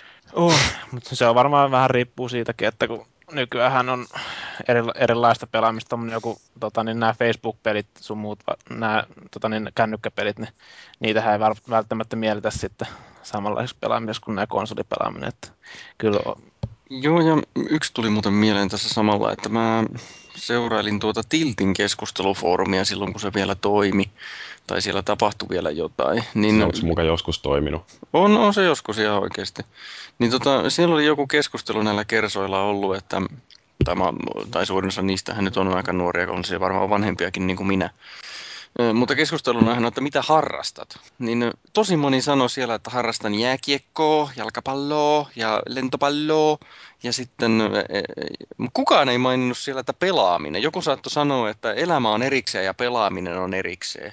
Eli niin kuin joillakin pelaajillakin on semmoinen, semmoinen asenne, että okei, no se, se ei, sit sitä ei näy niin paljon Xboxilla, koska se keskittyy oikeaan elämään. Niin. Eli siis niin tämmöinen asenne jopa pelaajilla itsellään joillakin on, että et, et niin kuin, tämä meidän harrastuksemme on jotenkin vähempiarvoinen harrastus kuin nyt vaikkapa postimerkkien keräily tai joku lautapelien pelaaminen vaikka. Onhan se tai... postimerkkien kerääminen kuitenkin aika tärkeä semmoinen yhteiskunnallinen niin, tai e- ehkä leffojen kattominen on hyvä. Joku saattaa sanoa, että harrastaa elokuvia tai elokuvien keräämistä, niin sekin on niin kuin oikea harrastus, mutta pelaaminen ei ole. Onhan se niin kuin paljon katuuskottavampaa. No niin. Kysymys on siitä, että harrastus on vielä aika nuori ja sillä, niin kuin hetkinen, mä jostakin luin, että pelaamisella on rappiollisen viihteen maine. No se on se nykyään se rappiollinen viihde, joka ennen oli elokuva ja oli niin. niin poispäin. Niin. The cycle will continue. Ja sitten kun mennään oikein taakse, mennään tonne antiikin Kreikkaan, niin it, kukaan itseään kunnioittava kansalainenhan ei käynyt niinku teatterissa, koska se on niinku turmelevaa, turmelevaa viihdettä. Eihän kukaan oikeasti matkusta junillakaan, kun jos sä katsot sieltä junaikkunasta, niin sä tulet hulluksi. Joo, näinhän se meni. No mistähän mä luin justiin, joku oli kommentoinut videopelaamista sillä tai videopelejä, että äh, tyyliin, että se on sellaista passiivista kuluttamista ja kun miettii kaikkia mahdollisia eri viihteen muotoja, niin mikä niistä on interaktiivisin? Et väittäisin, että jotain elokuvia ja telkkareita, niin niitä pystyy katsomaan huomattavasti passiivisemmin kuin mitä pystyy esimerkiksi lukeen kirjoja. Ja sekään ei ole verrat, mitään verrattuna siihen, että itse ohjaa sitä hahmoa jossain pelissä. Et, et, tota, jonkinnäköinen reality check voisi olla tietysti mm, näillä ihmisillä, jotka ei tiedä mitään videopelaamisesta, mutta sitten toisaalta se, että me pyöritään itse jossain konsolifin foorumilla, jossa kaikki harrastaa videopelejä ja me joillakin on semmoinen perspektiivivirhe, että välttämättä ei suostuta ymmärtämään, että on olemassa se muu maailma, jolle videopelit ei merkitse yhtään mitään, niin tota, um, nämä kaksi maailmaa saisi kyllä lähestyä aina silloin tällöin toisiaan. Mm. Iron Maidenillä on tästä aiheesta biisi, jonka nimi on the, When the Worlds Collide. Niin. Kyllä. Joo. Rio itse on vielä, kun Twitteriin pistettiin ilmoitus, että nyt nauhoitetaan jaksoa, niin se on kommentoinut, että EVVK samaa shaipaa viikko toisensa jälkeen ihme, että joku tätä kuuntelee. Rio itse on aivan oikeassa. Kyllä. Ja näillä loppusanoilla varmaan sitten voidaankin mennä tonne loppukiitoksiin. Onko kellään mitään sellaisia viimeisiä sanoja ennen kuin vedetään tämä jakso pakettiin? Ei, mutta niin mä haluan vaan sanoa kaikille kuulijoille, että niin, an, kiitos ja anteeksi. Tai jotain, jotain muuta. muuta vastaavaa. Joo. No mä haluan sanoa, että Sniper Elite V2 on tosi miesten peli ja vain karvaiset superkarjut vetää sen kovimmalla tasolla yksin. I dare you. Et uskalla. Et varmaan uskalla. No, minä voisin sen sanoa, että kertokaa meille, että mikä on meidän kesäkuun lehtutse partipeli. Että meillä on se kuukausi aikaa miettiä sitä. Niin, pari viikkoa on aikaa miettiä ja sitten sen jälkeen varmaan tarvitsee ruveta jo pelailemaan sitä, jos me meinataan jotain sanottavaa keksiä Mutta mitä, pelistä. Mitä te sanoisitte? No heitän tästä lennosta ehdotuksen. Tai pari. Sword. No, en, no siitä, sitä ei kukaan muu ole pelannut. Niin sitten, no, entäs, koskaan. Niin, koskaan. No en mä tiedä, Beyond Good and Evil. Mm, joo. No, mulla itse asiassa itellä kävi se mielessä niin kuin aikaisemmin. Niin, kun mä rupesin käymään, että Ubisoftilta yllättäen löytyy tämmöisiä pelejä, Far Cry 2. Sekin voisi olla tietenkin. No se on ihan karmea. No, no niin, ei siinä tarvitse hyvää peli olla. Se, niin, ei tarvitse. Että se on semmoinen peli, josta löytyy mielipiteitä. Niin, ei se Joo. mitään kehumista tarvitse pelkästään olla. Mutta siis pian Kudaniivali kuulostaa kyllä ihan, ihan hyvältä. Hetkinen, tuleeko jotain pelejä, jota... Ei, Max Payne ykkönen ja kakkonen. No, Tosin se on vasta kesäkuussa. No, mutta heitetään tästä palloa nyt tonne meidän kuulijoille. Mä, mua kiinnostaa ainakin tietää, että mitä on sellaisia pelejä. Ei välttämättä tarvi olla niitä kaikkein suosituimpia. Jos keksitte jotain sellaisia vähän marginaalisempia pelejä, joista itse olette tykännyt, kaikki muut ei välttämättä ole ja haluatte, että me pureskellaan ne riekaleiksi, niin me voidaan kyllä tota, ottaa ehdotuksia vastaan mielellään. Me otetaankin, koska se on kivaa, jos me saadaan jonkinnäköistä interaktiivisuutta. Joo, tai nyt mä tiedän. Siitä. N- nyt mä tiedän. N- nyt se tulee. Nyt se tulee. No kerro. Leisuresuit Larry. Ei, vaan Call of Duty The Black Ops. No just. Oh yeah. Oh, Joo, no, yeah. Nelonen ehkä voisi olla, mutta... No nelonen olisi kanssa tietysti. Toi, toi, toi Max Paynehan tuli tonne Pleikkari Storekin ilmaiseksi plus jäsenille ladattavaksi. Mm-hmm. Mä voisin vielä sanoa sellaisen, että niin, niin Joss Whedonin täytyy tehdä seuraava Iron Man-elokuva. Siitä tulisi varmasti loistava. Onko se kattunut Avengers? Just sen takia mulle tuli mieleen, että Joss Whedonin tarvitsee tehdä seuraava Iron Man. Mä oon kuullut huhu, että se Avengers on ihan loistava leffa. Se on aika hyvä leffa. Rut. Mutta tämä oli jakso numero 59. Älä nyt yritä lopettaa! Kylläpä yritän. Kiitos kuuntelijoille, kiitos Feelisille ja Maagiset ja kiitos, Paavi. Kiitos. Mä oon Jyri ensi kertaan asti. No, yritetään kestää näitä alkusarjan matseja. Kyllä ne tosi pelit alkaa, kun pudotuspeleihin päästään. Tai jotain muuta vastaavaa. I am no messenger. I possess the most powerful weapon in the universe. But I will give you a message. The message of death.